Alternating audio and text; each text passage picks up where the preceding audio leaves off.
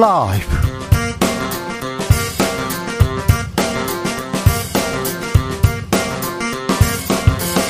2022년 9월 23일 금요일입니다. 안녕하십니까, 주진우입니다. 윤석열 대통령은 캐나다에서 마지막 해외 순방 일정을 수행하고 있습니다. 해외 순방 말도 많고 탈도 많습니다. 조문 취소, 윤 대통령 비속어 발언 큰 논란이 됐고요. 대통령실의 해명이 또 다른 논란 키우고 있습니다. 지난번 나토 순방 때는 지인 동행 장신구 논란이 있었는데요. 윤 대통령의 해외 순방, 왜 이렇게 논란이 있는 걸까요? 어떻게 봐야 할까요? 박지원 전 국정원장과 정리해 보겠습니다. 6일 지방선거에서 민주당이 패배한 원인은 송영길, 이재명 공천 때문이다. 민주연구원에서 분석한 결과인데요. 이와 관련해서 이재명 대표 지지자들은 민주연구원 노웅래 원장 사퇴하라, 이렇게 요구하고 있습니다. 어떻게 된 일일까요? 민주당은 민생을 위해서 어떤 연구를 하고 있을까요? 노웅래 민주연구원장 나눠서 이야기 나눠보겠습니다.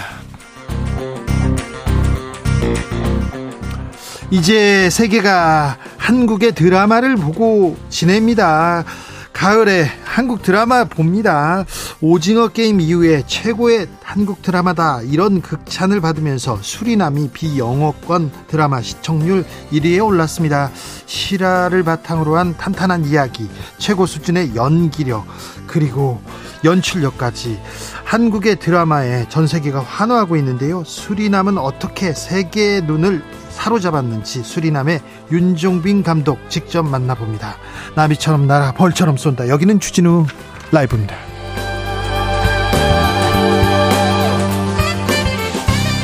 오늘도 자중차에 겸손하고 진정성 있게 여러분과 함께 하겠습니다. 9월 23일 금요일입니다. 네, 금요일. 이번 주도 고생하셨습니다. 가을입니다. 네, 가을 하늘 아름다운데요. 네, 가을은 독서의 계절이기도 합니다. 왜 독서의 계절이 있냐면요, 가을에 날씨가 너무 좋잖아요. 그래서 나들이를 많이 간답니다. 그래서 책을 안 읽고 여행 많이 가니까 독서의 계절로 정했다는 얘기가 있습니다. 아무튼 책 읽기 좋습니다. 그래서 독후감, 뭐 글짓기, 다양한 행사도 열리고 있는데, 여러분께서는 요즘 어떤 책 읽고 계신가요? 어제 나태주 시인이 좋은 말을 사용하려면 좋은 책을 읽어야 해요, 이렇게 얘기했는데 그 말 와닿습니다. 어떤 책 읽고 있는지, 내 인생의 책은 무엇인지도 궁금합니다. 좋은 책 좀 추천해 주세요. 가을에는 드라마예요. 저는 드라마 봅니다. 이 드라마가 최고예요. 그런 분들도 좋습니다. 자, 그리고 수리남에 대한 궁금증도 이렇게 받아보겠습니다. 오늘 윤종빈 감독이 오는데요. 윤종빈 감독한테 물어보게. 자, 수리남 만들 때 어땠어요? 이거 궁금해요. 그런 분도 다 일로 보내시면 됩니다. 나만의 책, 권하고 싶은 책, 그리고 드라마, 그리고 수리남 얘기까지. 샵 9730, 짧은 문자 50원, 긴 문자는 100원이고요. 콩으로 보내시면 무료입니다. 그럼 주진우 라이브 시작하겠습니다.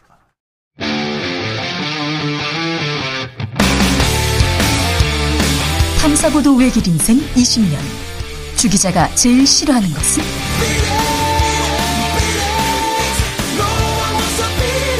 이 세상에서 비리와 부리가 사라지는 그날까지, 오늘도 흔들림 없이 주진우 라이브와 함께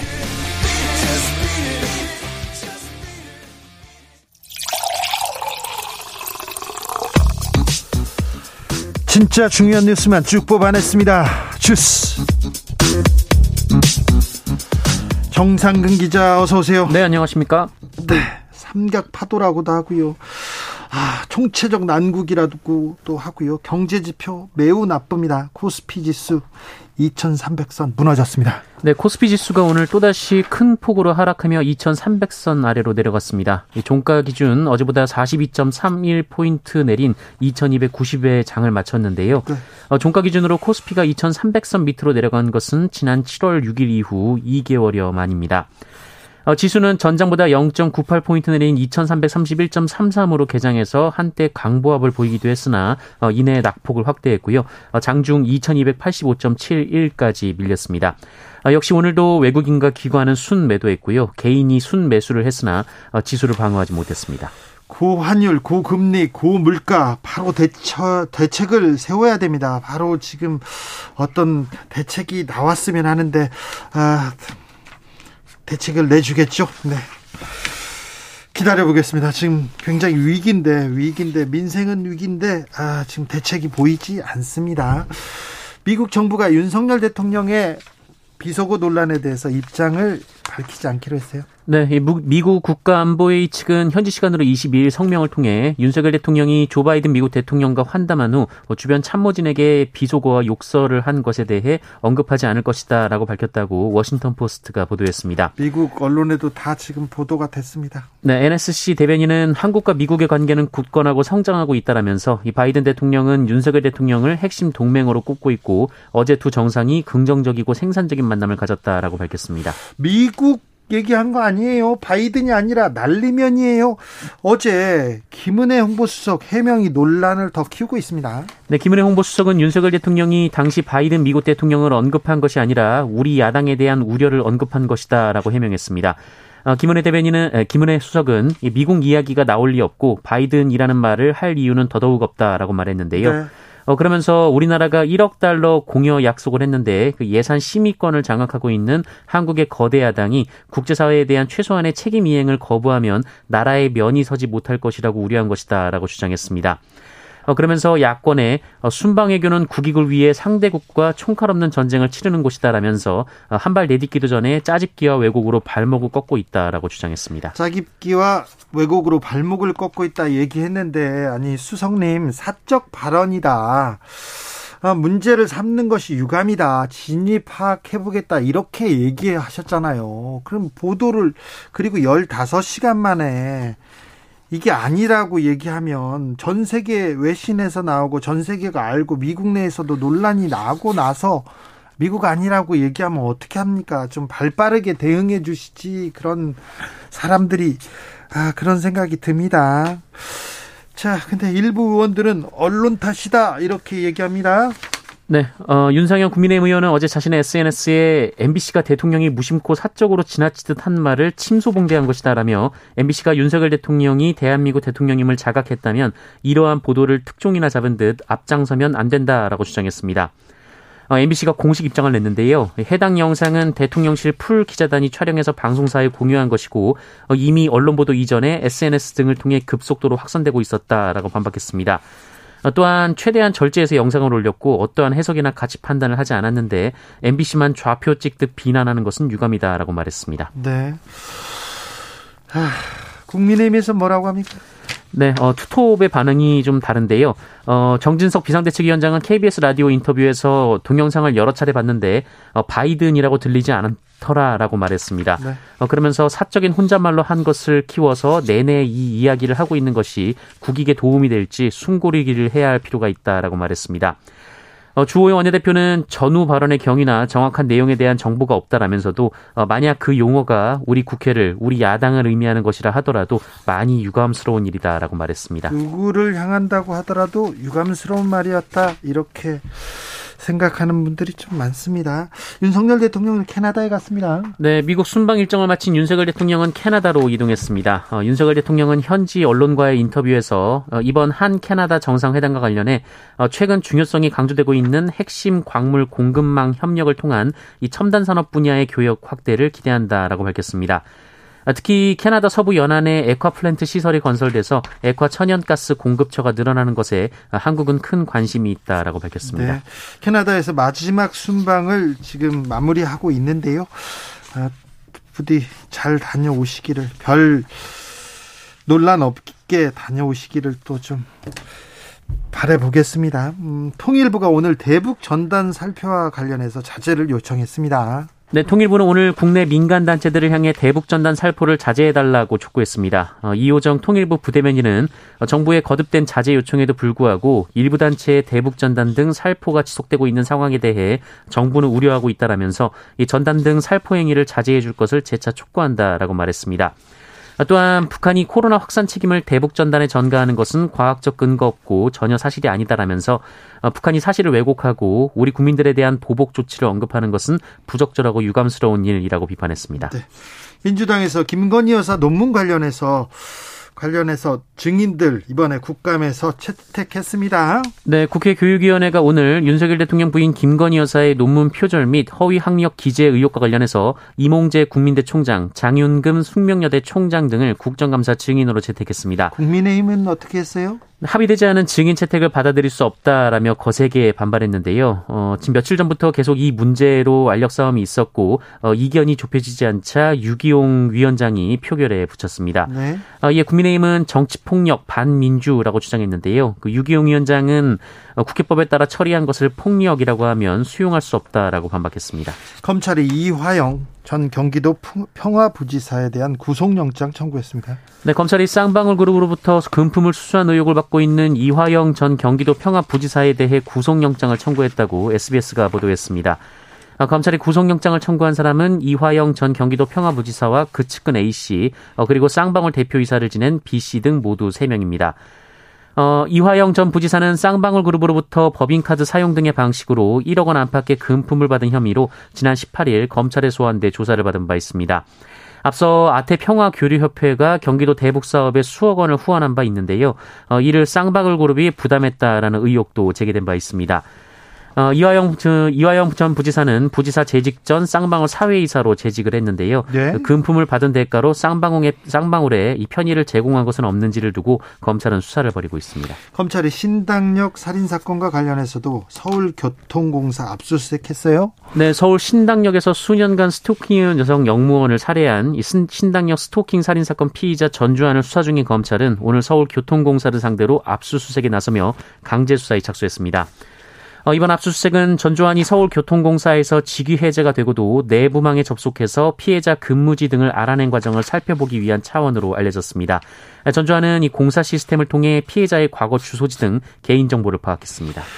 대통령실 참모진의 재산이 공개됐는데요. 아이고, 부자네요. 네, 정부 공직자윤리위원회는 오늘 고위공직자 재산 등록 사항을 전자관보에 게재했습니다. 이번 재산 공개 대상은 올해 6월에 1급 이상 고위공직자로 임용된 26명, 승진한 43명, 퇴직한 720명 등인데요. 네. 공개된 자료에 따르면 지난 6월 대통령실에 임명된 참모진 16명의 평균 재산은 38억 원에 이르는 것으로 파악됐습니다. 네. 이들 중 가장 많은 재산을 신고한 고위공직자는 229억 3천만 원을 신고한 박성근 국무총리 비서실장입니다. 이분 검사 출신인데. 네, 아내가 이은희 서희건설 사내이사인데요. 예. 최대 주주인 이봉관 회장의 장녀입니다. 네. 대통령 비서실은 총 16명이 공개 대상인데요. 이들의 평균 재산은 38억 3천만 원이었고요. 16명 중 4명이 본인이나 배우자 명의로 다주택자였습니다. 이 중 김동조 연설기록비서관은 124억 2천만 원의 재산을 신고했습니다. 그리고 조선일보 출신의 이 강인선 해외홍보비서관이 서울 서초구 방배동, 압구정동의 두 채의 아파트를 가지고 있는 것을 포함해 68억 1천만 원을 신고했고요. 아, 네. 네, 장성민 대통령 비서실 정책조정기획관은 39억 5천만 원, 이 조성경 과학기술비서관은 35억 7천만 원, 김영태 국민소통관장은 32억 9천만 원을 각각 신고했습니다. 네. 많군요. 코로나 상황 어떻습니까? 네, 오늘 코로나19 신규 확진자 수는 29,108명입니다. 어제보다 3천여 명 정도 적고요. 지난주보다 22,000여 명 정도 적습니다. 위중증 환자 399명으로 300명대로 내려왔지만 사망자는 68명으로 여전히 적지 않은 수가 나오고 있습니다. 우리 국민 대부분이 코로나 항체를 가지고 있다. 이렇게 조사 결과가 나왔어요? 네, 우리 국민의 97% 이상이 감염이나 백신 접종을 통해 코로나19 항체를 보유하고 있는 것으로 조사됐습니다.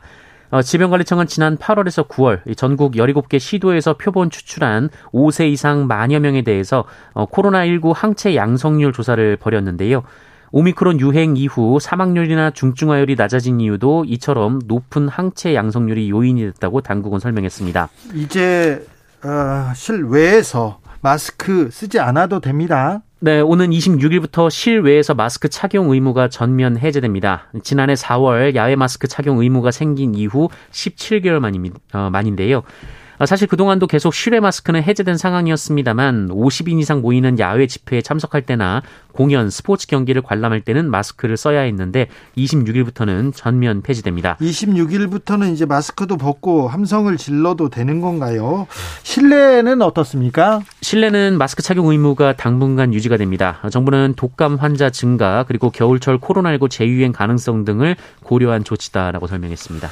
환경부가 일회용 컵 보증금제 일부 지역에서만 시행한다고 합니다. 네, 환경부가 일회용컵 보증금제를 오는 12월부터 세종과 제주에서만 부분적으로 시행하기로 했습니다. 카페 등에서 테이크아웃을 할 경우 일회용컵에 300원의 보증금을 받기로 한 제도인데요.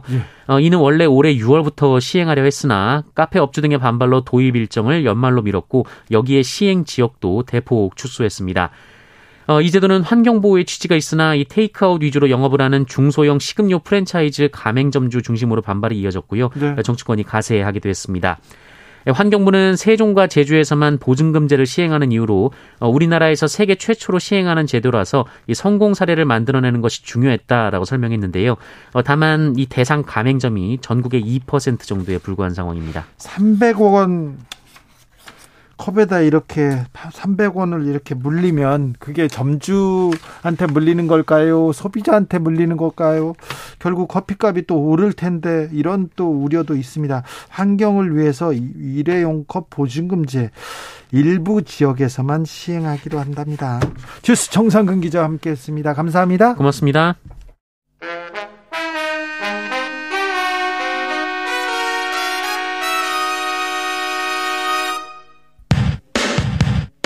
주진우 라이브 돌발 퀴즈.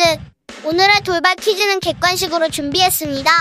문제를 잘 듣고 보기와 정답을 정확히 적어 보내주세요. 9월 23일 오늘은 절기상 이것입니다. 당분간 내륙을 중심으로 낮과 밤의 기온차가 10도 이상 크다고 하니 모두 환절기 건강관리에 유의하셔야 합니다. 24절기 중 하나로 낮과 밤의 길이가 같아지는 날인 이것은 무엇일까요? 보기 드릴게요. 1번 추분, 2번 여러분. 다시 한번 들려드릴게요. 1번 추분, 2번 여러분. 샵9730 짧은 문자 50원, 긴 문자는 100원입니다. 지금부터 정답 보내주시는 분들 중 추첨을 통해 햄버거 쿠폰 드리겠습니다. 주진우 라이브 돌발 퀴즈 나중에 다시 만나요.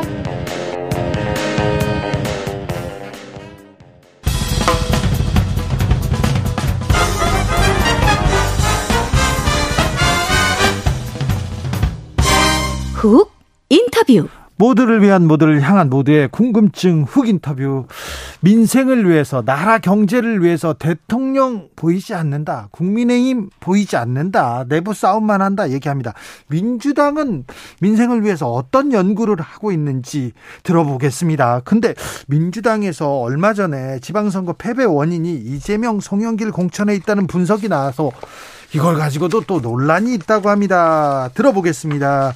민주당 민주연구원장 노웅래 의원, 안녕하세요. 예, 안녕하세요. 노웅래 의원입니다. 네. 예. 아, 민주연구원장이니까 연구를 많이 하시는 분이니까 이거 먼저 물어볼게요. 대통령 저기 해외 순방. 예. 여러 논란이 있는데 어떻게 보십니까? 그러게 뭐 외국에 나가서 애쓰고 계신 대통령 우리가 폄하해서는 안 되긴 하지만. 네. 지금 우리가 처음 해본다는 대통령 모셔놓고 국민들이 불안도 하고 고생 많이 하고 있거든요. 실제로. 근데 조문 갔으면 조문하는 게 그게 당연한 건데 조문 없는 조문 해결을 했다. 또 48조 환담해 놓고 이게 한미 정상회담이다 한다 이렇게 한다면 이건 누가 국민들이 이게 믿기 어렵겠죠. 거기서 비서고까지 나오고. 네. 이런 정도면 이게 지금 조문 간 게 아니고 개인 관광을 간지 사교 모임을 간 건지 구별도 안 되는 거고요. 이렇게 되면 나라의 국격이나 이게 품격, 품위는 살땅바닥에 떨어진 거죠. 예. 그리고 거기다 무슨 새끼 이런 말이 있다 그런다면. 아유, 그런 얘기는 안 돼요. 예. 우리 어른이면 하면 안 됩니다. 예. 그게 지금 이제 또 해명 홍보 수석은 또 다른 해명을 했지만 이게 지금 미국을 비롯한 외신에 다 그대로 나가고 있는데 이게 또 아니라 그러니까. 그러니까요. 근데 예. 이 발언이 외신에 다 나갔잖아요. 네. 나가서 거기에서도 그 미국 의원도 당신 나라나 좀 집중하세요, 잘하세요, 이런 얘기까지도 다 했는데 네. 홍보 라인에서 아니야, 그 비속어를 지칭한 사람들은 그 사람이 아니라 한국 의원들이야, 의회야, 이렇게 얘기하는, 이걸 하루 만에 나온 것도, 이것도 조금 어떻게 봐야 될지 모르겠어요. 그러니까요. 그러면 미국 의회나 미국에 대고 비속어 쓰는 거는 되고, 한국 국회와 한국의 민주당의 야당에다 대고 비속어 쓰는 건 된다는 얘기라면 이건 전형적인 사대주의적인 발상이죠. 네, 미국은 예? 안 되고 지금 한국에다 했으면. 예. 네. 그리고 전형적인 이건 국회 모독하고 모욕하는 일이어서, 국회 모독한다면 국민의 대표를 모독하는 거니까 국민을 모독하는 것이고요. 이런 면에 있어서는 참 이건 뭐 할 말이 없을 지경인데 네. 뭐 실수했으면 실수했다고 인정하면 되는 거 아닙니까? 그래서 뭐 실수할 수도 있는 거고 잘한 건 아니지만, 그래서 네. 말 실수했으면 인정하고 국민 앞에 좀 사과하고 미국한테는 뭐 유감 표명 정도 하면 되지 않습니까? 그렇게 마무리되는 거고. 네. 근데 이거를 그냥 민주당에다, 그리고 이게 국회에다 책임을 또 돌리고서는 마치 이렇게 왜곡하고 이게 거짓말을 하면 이건 문제 해결 방식이 아니죠. 심지어는 지금 워싱턴 포스트는 지금 어떻게 하고 있습니까? 한국 대통령 미국 의회를 바보들이라고 모욕했다라는 제목으로 보도가 지금 나가고 있고, 외신들은 또 마찬가지 그렇게 아이고. 나가고 있습니다. 이건 네. 비속어 문제가 또, 그것도 문제지만 사실 억지 해명하고 거짓말하는 게 더 큰 문제다. 그래서 이제는 이렇게 거짓말하고 왜곡하고 이렇게 홍보를 하면 결국에는 호미로 막을 거를 가래로도 못 막는다, 이렇게 얘기하고 싶습니다. 네, 좀 빨리 이렇게 어떻게 좀 정리를 했으면 좋겠습니다. 좀 외국에 좀 말하기 좀 부끄럽습니다.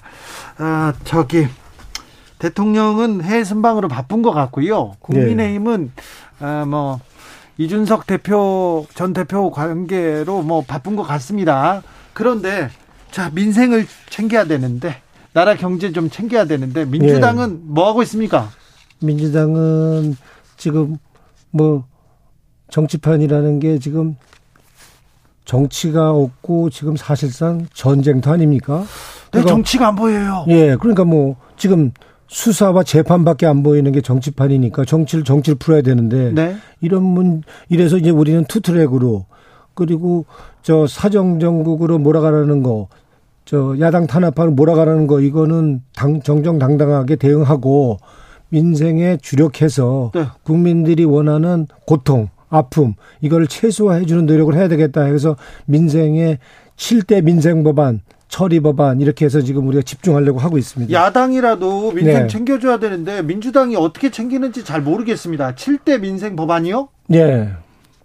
7대 민생 법안, 노란봉투법도 있고요. 예? 그리고 지금 쌀값이 이번에 풍작이 돼갖고 20% 이상 30%까지 지금 쌀값이 떨어졌거든요. 쌀값만 떨어져요. 다 오르고. 그럼요. 그리고 이제 금리는 오르고. 예? 가계부채가 2,000조인데 예. 이거 그럼 부채, 금리 오르면 당연히 부채는 더 늘어날 거 아닙니까? 그래서 우리는 금리를 이거는 금리 공개법. 네. 금리를 공개해라. 왜 이렇게 오르는지. 예. 그래서 그 법도 올려놓고요. 가계부채 3법.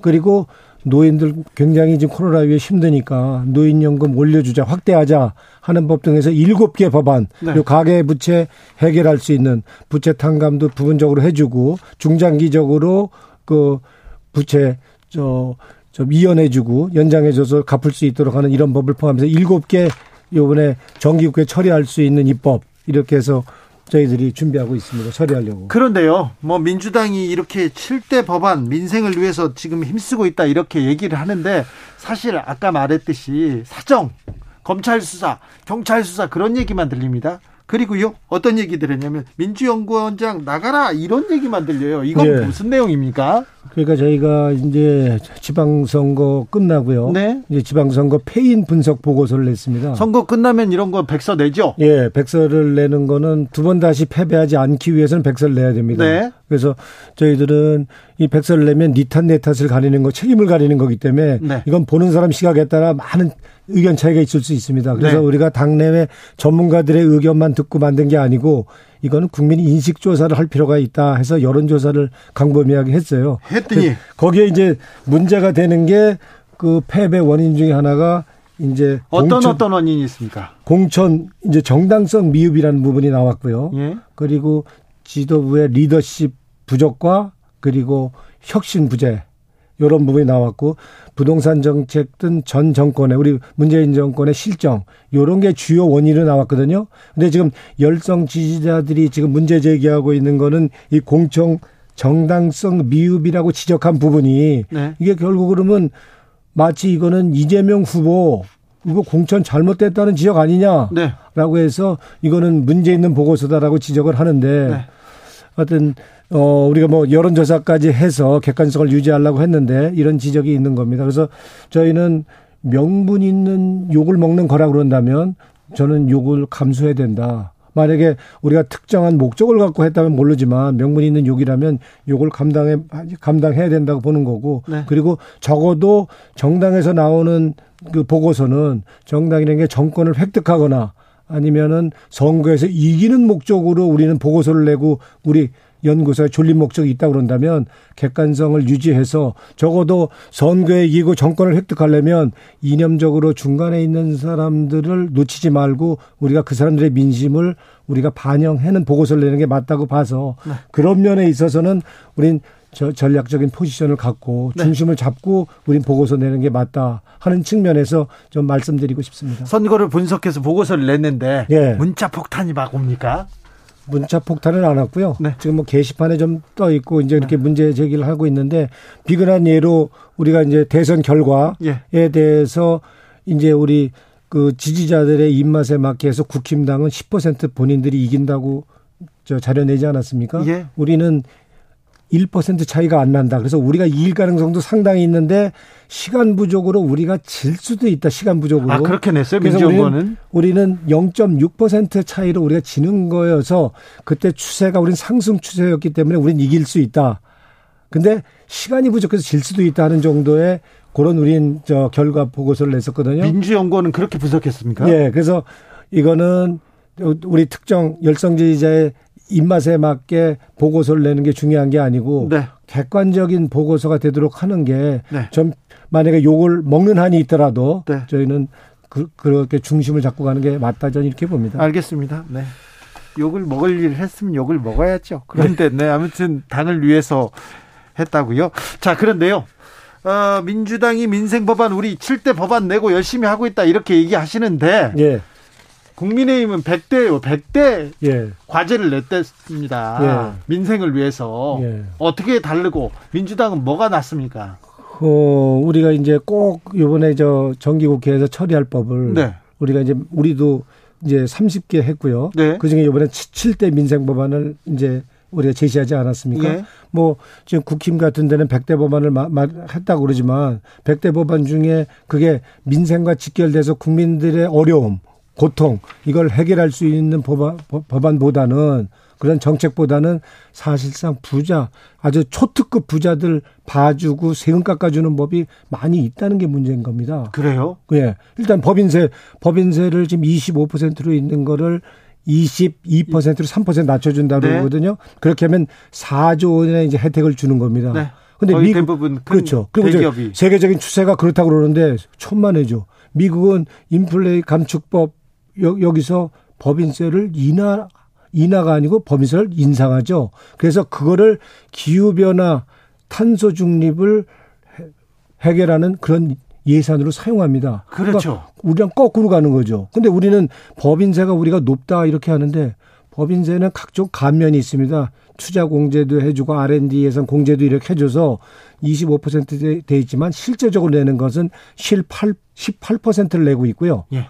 그리고 10대 그 대기업의 경우에는 14% 감면을 많이 받아서 14% 내고 있습니다. 예. 그런데 그걸 25%라고 거짓말 해갖고 지금 4조 원이나 깎아준다 그러는데면 이건 잘못된 거다. 잘못돼도 이거는 그냥 서민과 중산층 외면하는 이건 정책이고 입법이다 이렇게 보는 거죠. 윤석열 정부의 정책은 부자 감세 들어갑니까? 뭐 지금 저 주식 양도세 그것도 10억 그 감면 기준이 10억에 있는 걸 100억으로 또 올리는 거 아닙니까? 100억까지 봐주겠다. 그거는 진짜 예? 부자들을 위한 예? 것 같아요. 예? 그거 뭐 명백하게 100억 주식 가지고 있는 사람들이 몇 명이나 있겠어요? 네. 예? 그러니까 그거는 지금 그 10% 상위 10% 사람이 90%의 혜택을 보는 거거든요. 네. 그렇다면은 그게 뭐 중산층이나 서민들한테 혜택이 가는 거일 수는 없는 거고요. 네. 그런 식이라면은 거래세를 사실은 폐지를 해야죠. 예. 그래서 거래를 활성화해서 주식시장이 부양되도록 하는 게 맞다고 봅니다. 알겠습니다. 그레이스님께서 노웅래 의원님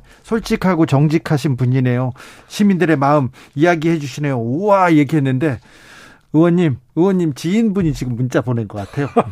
티났다고 전해 주십시오. 예. 자, 민주당이 역점으로 추진하겠다는 7대 민생과제. 네. 재원 마련 어떻게 할 거냐. 어제 정의당 강은미 의원이 민주당 네. 재원 마련 생각도 안 하고 그냥 얘기했다 이렇게 얘기하시더라고요. 재원 마련 대책 없이 네. 얘기했다. 그 아까 말씀드린 것처럼 법인세 인하해 주는 것만 그것만 안 해도 4조 원의 저 예산을 확보할 수 있습니다. 네. 거기다가 우리가 이제 부자 감세라고 얘기했던 거 지금 대표적으로 하나 있는 게 지금 부동산 세채 이상 있는 사람도 누진율 그거 폐지한다는 거 아닙니까? 네.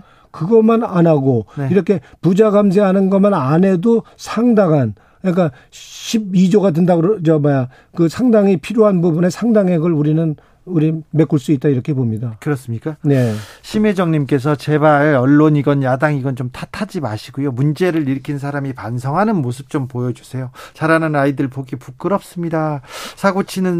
치고 나서 잘못해도 끝까지 인정 안 하고 뭉개는 거 애들이 배운다면 나라의 미래는 없다고 봅니다. 이렇게도 얘기하네요.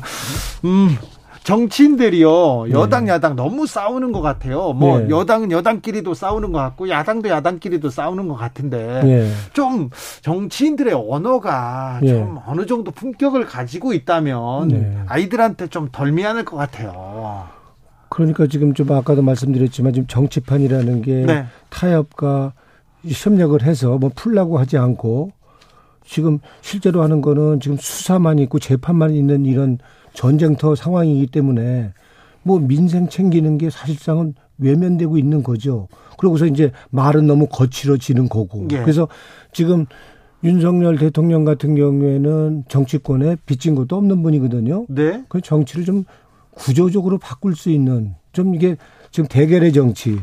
예? 이렇게 무한 정쟁의 정치, 무책임 정치, 그리고 대통령 권력이 너무 많아갖고 자기 혼자 지 마음대로 하는 정치, 이거를 바꿀 수 있는 이러한 정치의 변화를 가져올 수 있는 이런 노력을 해준다면 야당이 170석이라 하더라도 네. 적극적으로 위한 우리 민주당이 도와야 된다고 생각합니다. 우리는 선거에 졌기 때문에 네. 협조할 의무가 확실히 있습니다. 예. 예? 그래서 만 정치를 바꾸고 민생과 경제 위기를 해결할 수 있는 구체적인 입법과 정책으로 간다 그런다면 저는 앞장서서 우리 당에서 우리 열렬 지지자한테 욕먹더라도 나는 무조건 도와야 된다.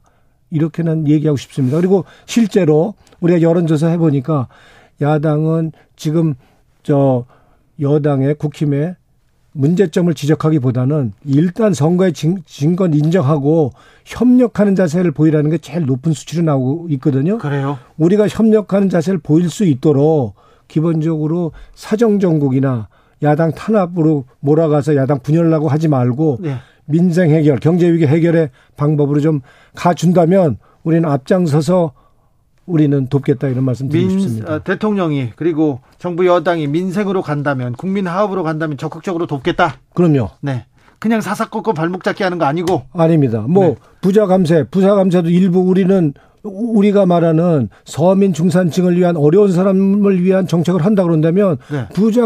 우리가 말하는 부자들만 감세해주는 이런 정책 일부라도 받아서라도 네. 어려운 사람을 우선적으로 도와주는 정책 같이 그럼 처리하자 이거예요. 그래요. 네? 우리가 집권당 아니니까 우리가 책임을 다질 수 없으니까 일부분은 우리가 그러면 너희 국민의 힘에 의해서 당선됐으니까 일부 할 테니까 네.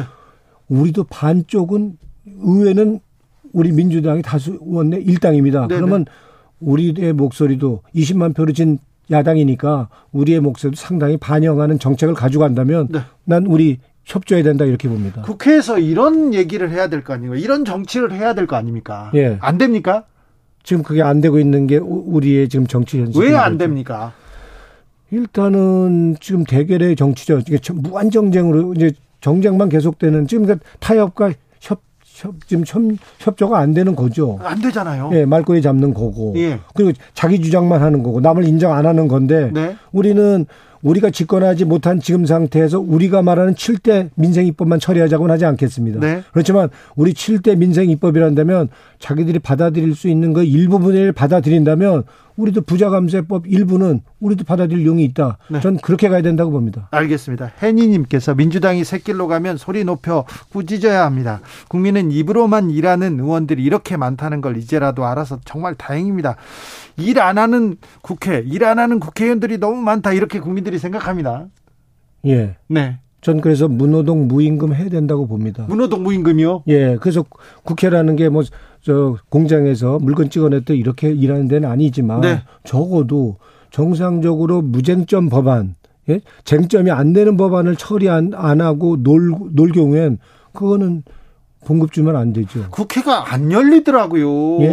아, 계약을 해야 되는데 학교를 안 열더라고요. 그러면서도 돈은 받아가더라고요. 그러니까 답답하죠, 국민들은. 지금 국회법에 분명히 국회법 개정이 돼서 네. 한 달에 3번은 무조건 강제 적용이 없어서 문제긴 하지만 3번은 네. 법안 소위를 열어서 법안 무쟁점 법안 쟁점이 안 되는 여야가 저 논란이 안 되는 법은 처리하기로 했는데 네. 지금 그게 강제 규정이 없기 때문에 처리가 안 되고 있거든요. 예. 네? 강제 규정이 없기 때문에 3번 지금 법안 소위 하는데 거의 없습니다. 3번 회의를 안 해도 돈은 주지요. 뭐 다 받아가죠. 한 분도 안 깎고 있는데요. 네. 이건 문제가 있다고 봅니다. 무노동 무임금 국회에서도 적용하자. 아, 좋습니다. 그 말 좋습니다. 네. 회의죠. 네. 저는 해야 된다고 봅니다. 알겠습니다. 노웅래 민주당 민주연구원장이었습니다. 감사합니다. 고맙습니다. 독서하기 좋은 가을입니다. 책 읽고 계신 거죠? 네. 어떤 책 읽으세요? 3123님 소설가 김은혜 하얼빈 읽고 있습니다. 예전에 칼의 노래 읽고 망설임 없이 골랐는데 하얼빈 읽어가는 내내 젊은 안중근 의사를 쫓아 동토의 어딘가를 헤매는 막막함 듭니다. 아, 저도 안중근 의사 연구 그리고 공부 열심히 했었는데요. 네, 안중근 의사 그 젊은 나이에 목숨을 바쳐서 조국과 우리 민족을 위해서 이렇게 독립운동을 헌신한 다른 분들도 생각하게 됩니다. 2841님께서 KBS 라디오를 통해서 소개받은 고통에 이름을 붙이는 사람들 첫 페이지를 오늘에서야 펼쳤습니다. 구입한 지는 몇 달 됐는데 독서하기 너무 좋은 계절 맞아요. 바람도 살랑이고 햇살도 좋고 뭐 독서 안 하고 다른 거 하기도 매우 좋습니다. 1404님 일주일 동안 고생한 나를 위해 이번 주말은 도서관에서 책 한 권 빌려서 자연으로 달려가 보렵니다. 얘기합니다. 9946님 가을은 주진우 라이브 듣기 참 좋은 계절이네. 아이고 참 훌륭하신 분이네요. 교통정보센터 다녀오겠습니다. 이승미 씨.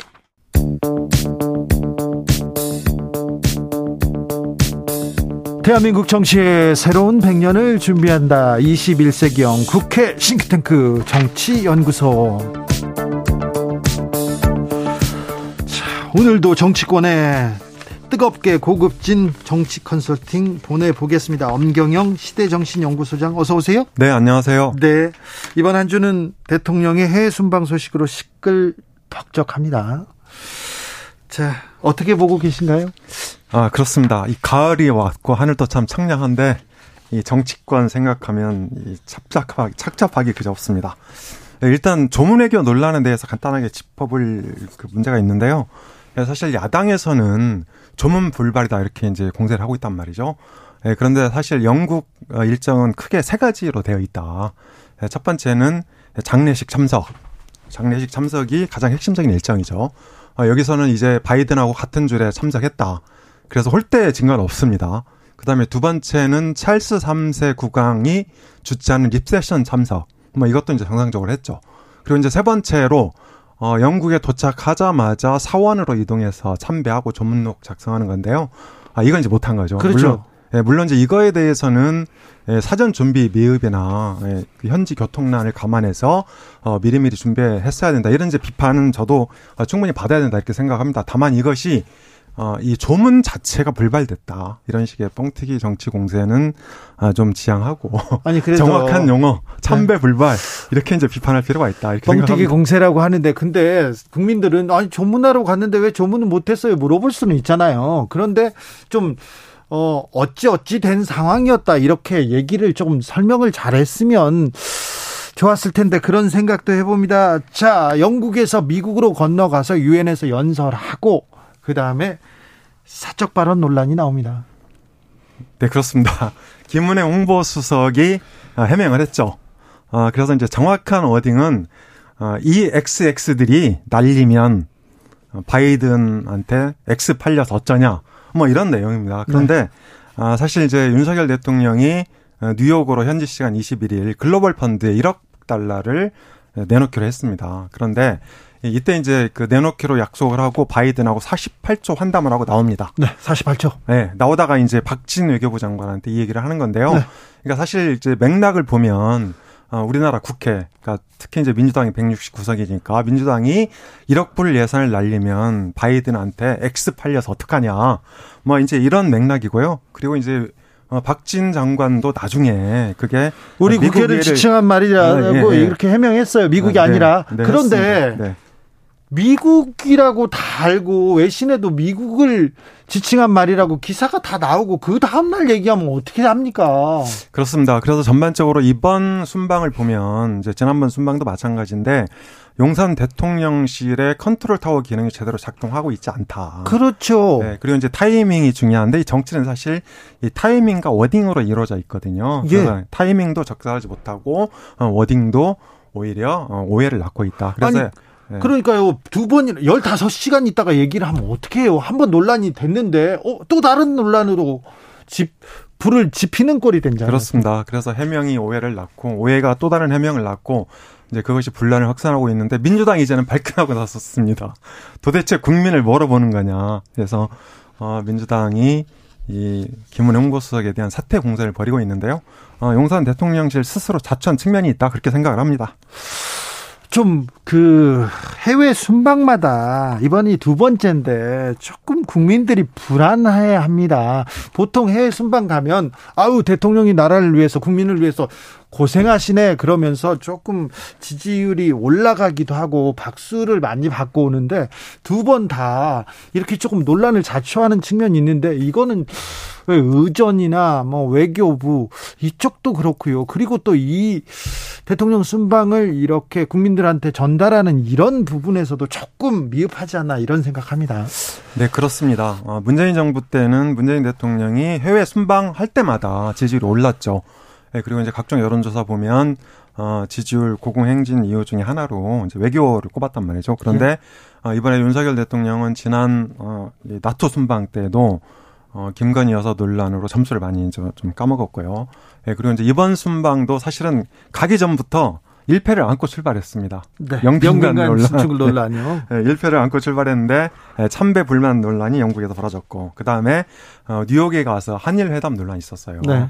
그다음에 48조 환담. 네. 그러니까 전기차 보조금 문제하고 환율 스와프 이 문제가 이제 핵심 쟁점인데 네. 이것에 대해서 별다른 진전을 이루지 못했다. 이제 이런 논란이 있었던 거죠. 게다가 네. 이 XX 논란까지 더해지면서 지지율이 이제 하락하고 있는데 게다가 또 이 막판에 신당역 스토킹 살인 사건도 벌어졌어요. 그래서 여러 가지로 이제 운세가 안 좋은데 제가 보기에는 이 언론이나 이제 야당에서는 외교 참사라고 그러는데 좀 더 정확히 표현하면 홍보 참사다. 홍보 참사요? 그러니까 국정이나 이 해외 순방을 너무 홍보 측면에서 바라본 거다. 예를 들어서 김태효 국가안보실 1차장이 미국 가기 전에 그랬지 않습니까? 그렇죠. 한일회담, 한미회담, 한미가 흔쾌히 수락했다. 예. 그래서 이제 우리 국민들은 굉장히 이제 기대를 많이 갖고 있었거든요. 그렇죠. 이번엔 좀 뭘도 풀리고 대통령이 한국 입장에서 미국한테도 할 소리 하고 일본한테도 한마디 하겠지 생각했는데,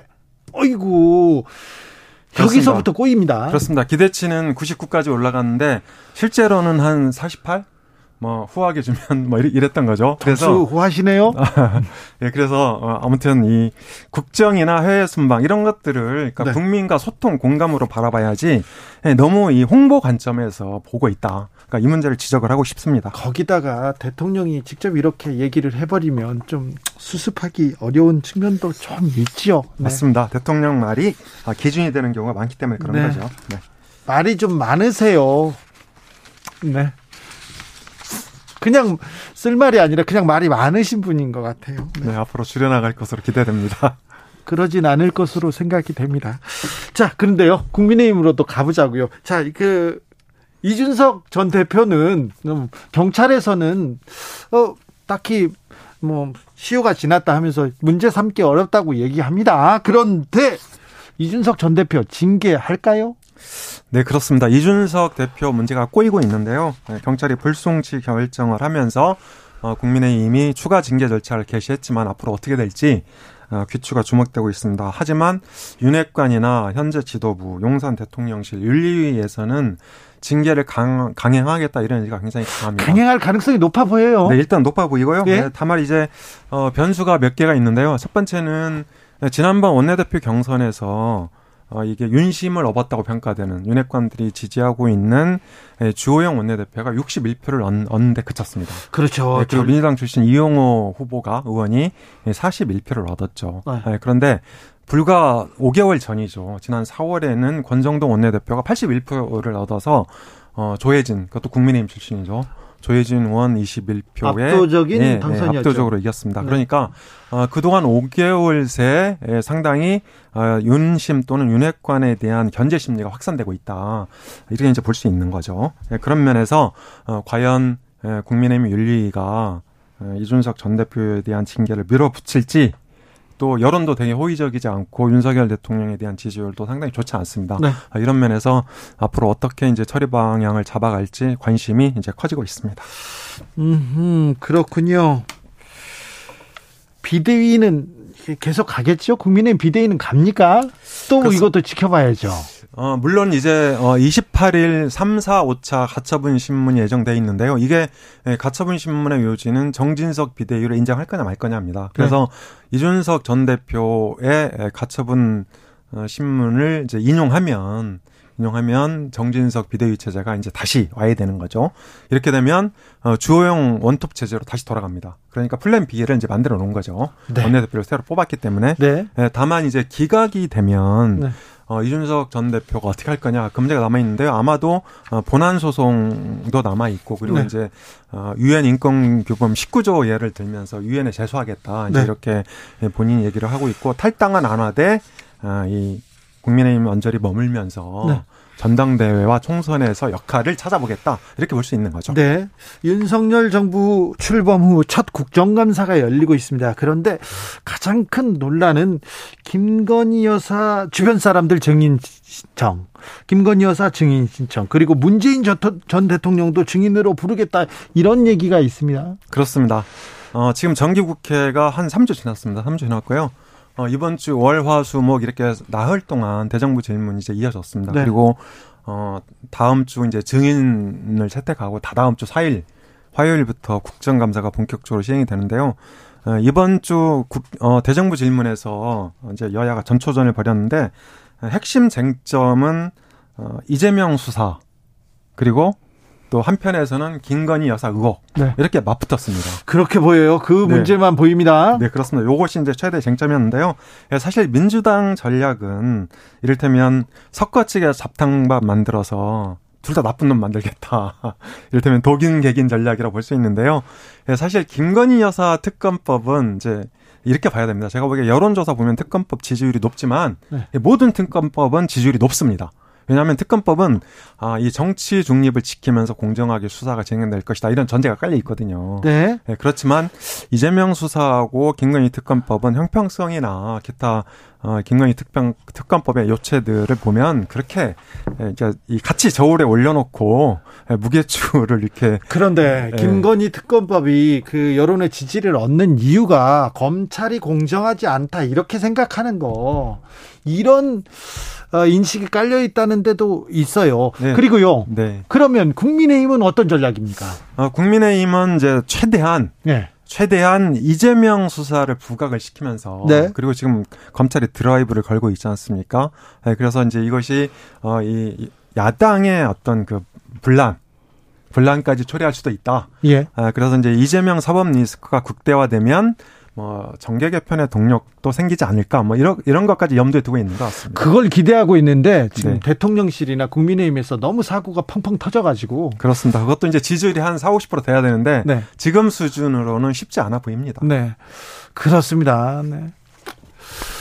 아이고, 정치뉴스 오늘 주가 떨어졌다는 얘기 나오잖아요. 좀 인생 챙겨야 되는데 정치뉴스를 보면 이분들이 정치를 생각하는, 정치인들이 정치를 걱정하는지 잘 모르겠어요. 그렇습니다. 오늘 환율이 1,410원을 돌파했는데요. 네. 네, 이것이 이제 외환 이후 13년 만에 처음입니다. 아이고, 정말 위기예요.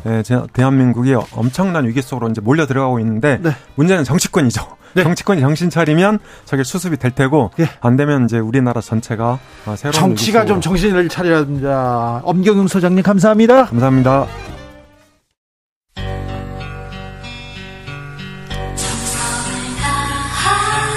정성을 다하는 국민의 방송 KBS 주진우 라이브. 그냥 그렇다고요.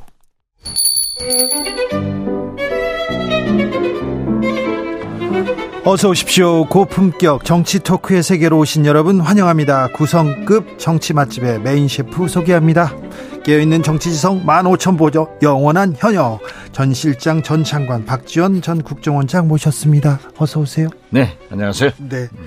지난 21일이 이유 여사 탄신 100주년 기념일이었습니다. 이유 여사, 김대중 대통령도 큰 족적을 남겼지만 이유 여사의 삶, 우리한테 던지는 메시지가 뭘까요? 진짜 대한민국 여성계의 거두셨죠. 네.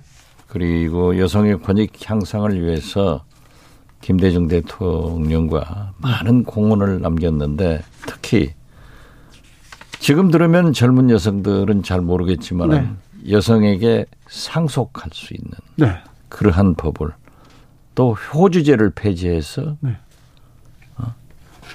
딸이 아들과 똑같은 대우를 받게 하고 아내가 남편과 똑같은 권리를 갖는 그러한 근대 여성의 권리를 정착시킨 여성 인권운동가로 저는 기억합니다. 네. 우리나라의 여성 인권이라는 말 자체가 없었을 때 그 여성 인권을 위해서 투신하신 분입니다. 이유 여사에 대한 그 행적이나 업적에 대해서는 조금 더 큰, 조금 고찰이 필요하다고 저도 생각합니다. 원장님. 자. 그런데 사실 한마디만 더 말씀드리지만, 네, 저는 늘 김대중은 이 희호로부터 나왔다. 아, 그래요? 네, 그렇게 생각해요. 네. 여성, 진짜. 여성표를 의식하고 하시는 말씀은? 아니요. 네.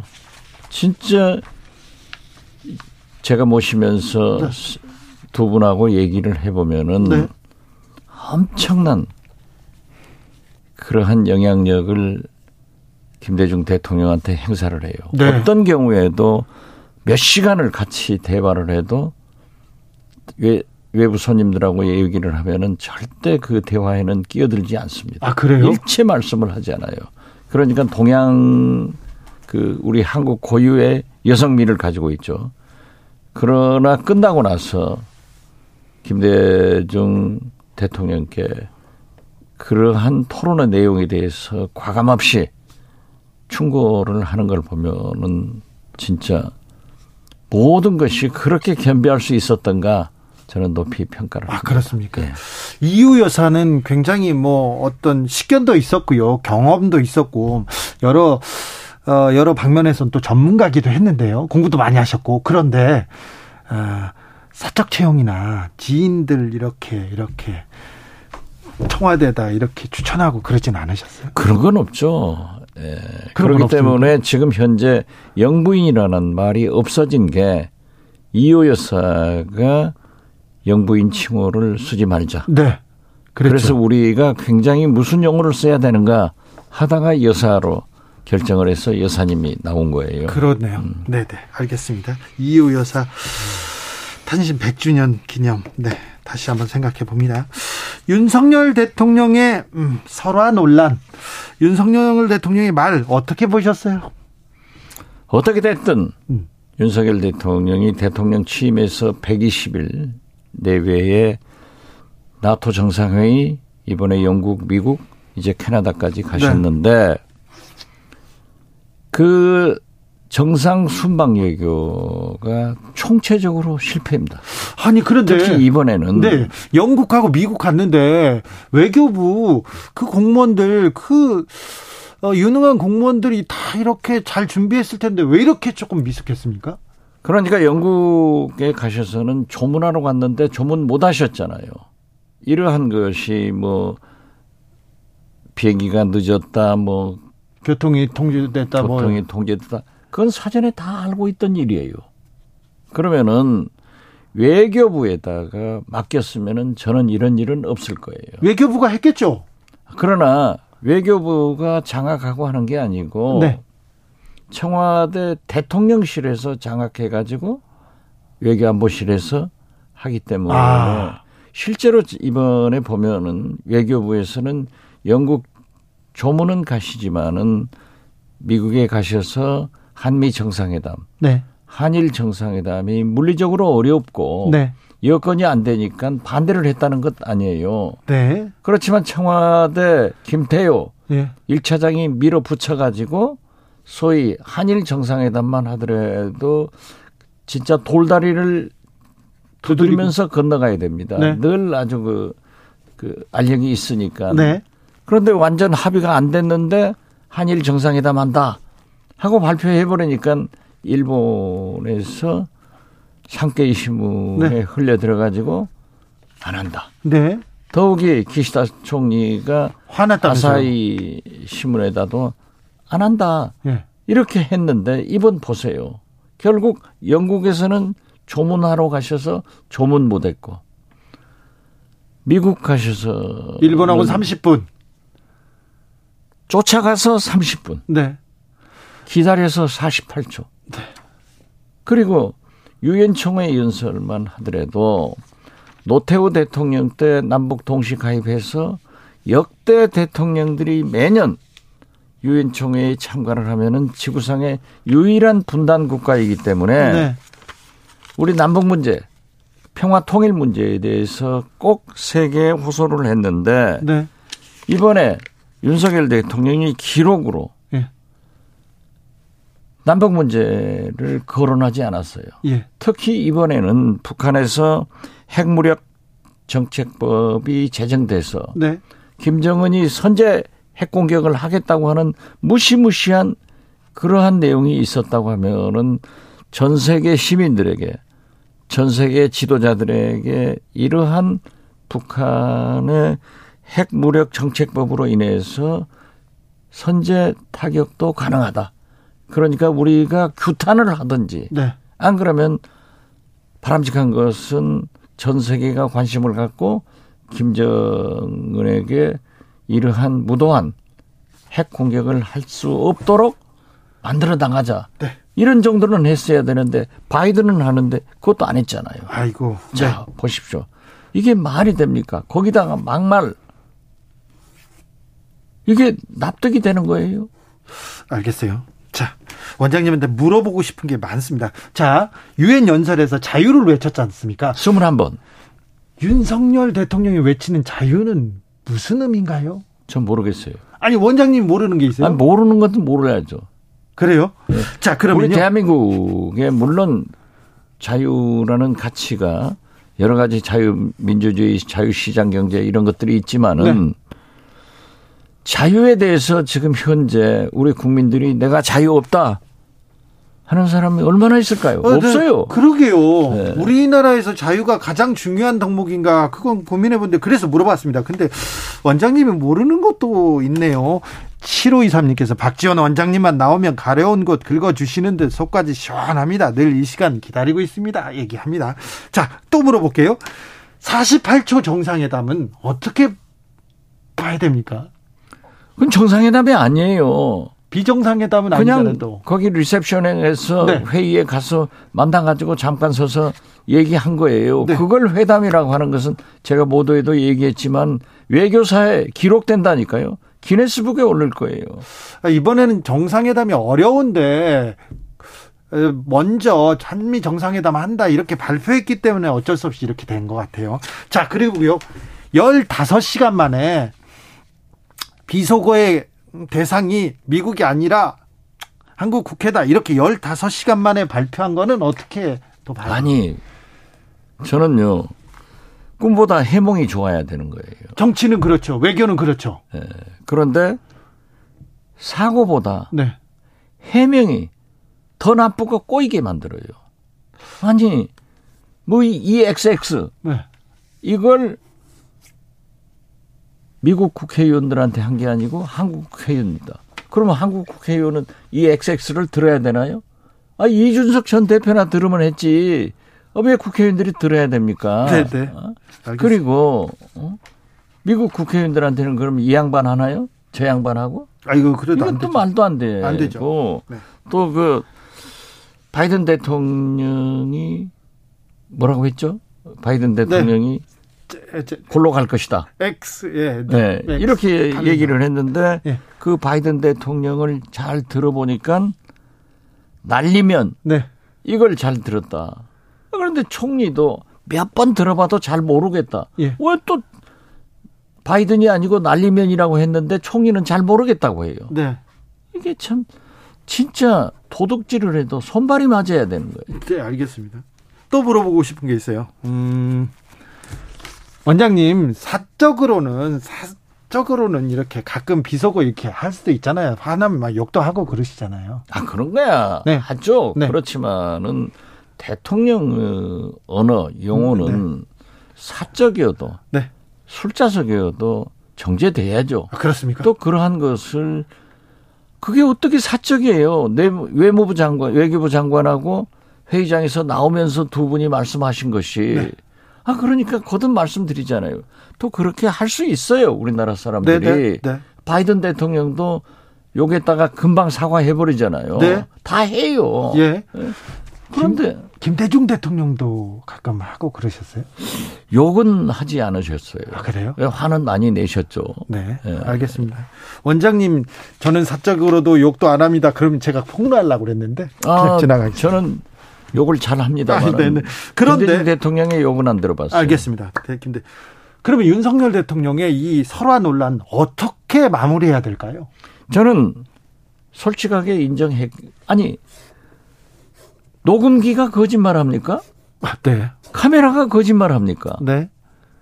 그렇기 때문에 뭐 적절치 못한 언어를 사용했는데 예. 국민들에게 대단히 죄송하게 생각한다. 이 정도 하면은 우리나라 대통령이 미국 가서 실수한 것을 저렇게 사과하는데 우리 국민들이 당신 나쁘다 이렇게 할 수는 없어요. 예. 그래서 나는 좀 솔직하게 예. 사과할 것 사과해서 키우지 말고 예. 해라. 예. 그리고 미국에서도 그러한 것은 사과를 하면 충분히 이해를 할 거예요. 네, 알겠습니다. 신유경님, 왜 미국까지 가서 한국 국회를 욕해요 얘기하고 9059님 해명을 하려면 더 빨리 했어야 하고 이미 미국 위에서 노발대발하는데 책임 다 우리 국민이 짊어지게 생겼습니다 얘기합니다. 자, 네, 이 정도 물어보면 됐고요.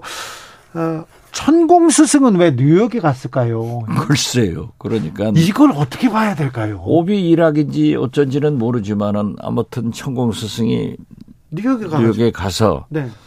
거기에서 조문은 하지 마라. 예, 조문하지 마라. 그런 얘기하고 그러면은 나쁘다. 예, 이렇게 되니까는 이제 그게 증폭돼 가지고 비행기가 7시에 뜰 예정이었는데 일부러 지각하기 위해서 9시에 떴다고 이런 소문들이 막 돌잖아요. 그런데 저는 뭐 그렇게까지는 생각하지 않습니다. 설사 그러한 일이 있다 하더라도 대통령실 의전팀들은 사전에 네. 런던에 교통이 막힌다는 것, 문제가 있다는 것 다 알고 있기 때문에 그 대비를 잘 했어야 된다. 그리고 그 대통령실에서 대통령 대우를 이끄는 대로 가는 거예요. 그래서 저는 천공 스승이 뭐라고 했든지 그것은 개념할 필요 없고 예. 거듭 말씀드리면 대통령실, 외교안보라인, 의전팀들이 이건 책임을 져야 된다. 네. 이게 국내에서도 몇 번 치잖아요. 네네. 아, 비 오니까는 집으로 모시고 가버리고 세모녀 사건때 구두 신고 가고 네. 대통령 방위비에 대통령이라고 써가지고 다니고. 네. 이런 실수가 켜켜이 쌓이면은 윤석열 대통령을 우리 국민들은 무능한 대통령으로 본다고요. 그럼 뭐 되겠어요?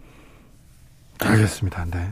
이번 그 순방에 그래도 성과를 꼽자면 저는 유일한 성과가 국민들이 가장 염려했던 김건희 여사의 사고가 또 있을 거다 했는데 이번에 무사고 순방. 네. 이걸 높이 평가하는데 이제 모르죠.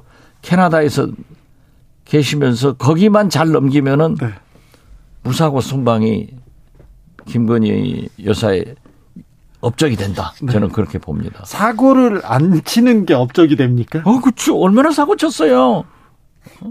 이번에는 뭐 전용구에 누구도 안 태웠을 거고 뭐. 이번에는 잘하셨습니까? 이번에 안 보였잖아요. 실제로 조심하고 목걸이도 안 하고 보석도 안 달고 지금 현재까지는. 네. 뭐 옷은 몇 번 바꿔 입었다고 하는데 그것은 네. 서양의 이해가 있습니다. 옷은 네. 바꿔 입는 거예요. 네. 같은 옷을 계속 입고 다니는 건 아니니까 네. 그러한 것까지 그 김건희 여사를 탓해서는 안 된다. 네. 저는 그렇게 봐요. 이번에 잘하셨어요. 잘했습니까? 이렇게 대통령 부인 노릇하면은 얼마나 좋아요. 그렇습니까? 네. 가만히 있으면 됩니다. 모르죠. 그런데 이제 캐나다에서 돌아와 봐야 하니까 지금 현재까지는 무사하고 동행이 높이 평가하고 성공적이다. 유일한 성공이다. 유일한 성공입니까? 그렇죠. 뭐 다른 성공 뭐 있어요? 아니 그래도 또 외교적 성과가 있었겠죠. 없어요. 네? 보이지 않지만 그래도 가서 뭐, 인사라도 한 것이 또 30초 만나게 됐죠. 그래도 제가 그랬잖아요. 바이든 대통령이 윤석열 대통령이 바이든 대통령을 만나서 인플레이션 감축법으로 우리가 타격을 받고 있는 전기차 보조금 문제를 해결해 가지고 오면은 네. 우리 국민들이 박수치고 업고 다닐 거다. 네. 그런데 이번에는 김건희 여사를 업고 다닐 것 같아. 왜요? 사고 안 쳤으니까. 사고 안 쳤다고요? 네. 알겠습니다. 우리 국민 걱정 덜어주면 그것도 얼마나 큰 업적이에요. 자, 국회에 나온 한덕수 총리는 좀 책임 총리인데 총리께서 조금 책임지고 계신지 잘 모르시는 것 같다는 얘기를 계속 이렇게 들어야만 했습니다. 한덕수 총리를 제가 얘기하기는 참 그렇습니까? 저랑 같이 네. 김대중 대통령 제가 비서실장 할 때 함께 네. 수석으로 일했는데 훌륭하신 분이에요. 그래요? 그런데 그분이 책임 총리를 할 수는 없어요. 그래요? 그러니까 거기에다 너무 많은 것을 기대하지 마세요. 아니 보세요. 추경호 부총리가 네. 8월 달에 영빈관 신축비 878억을 청와대에서 기재부로 예산 청구해 왔다.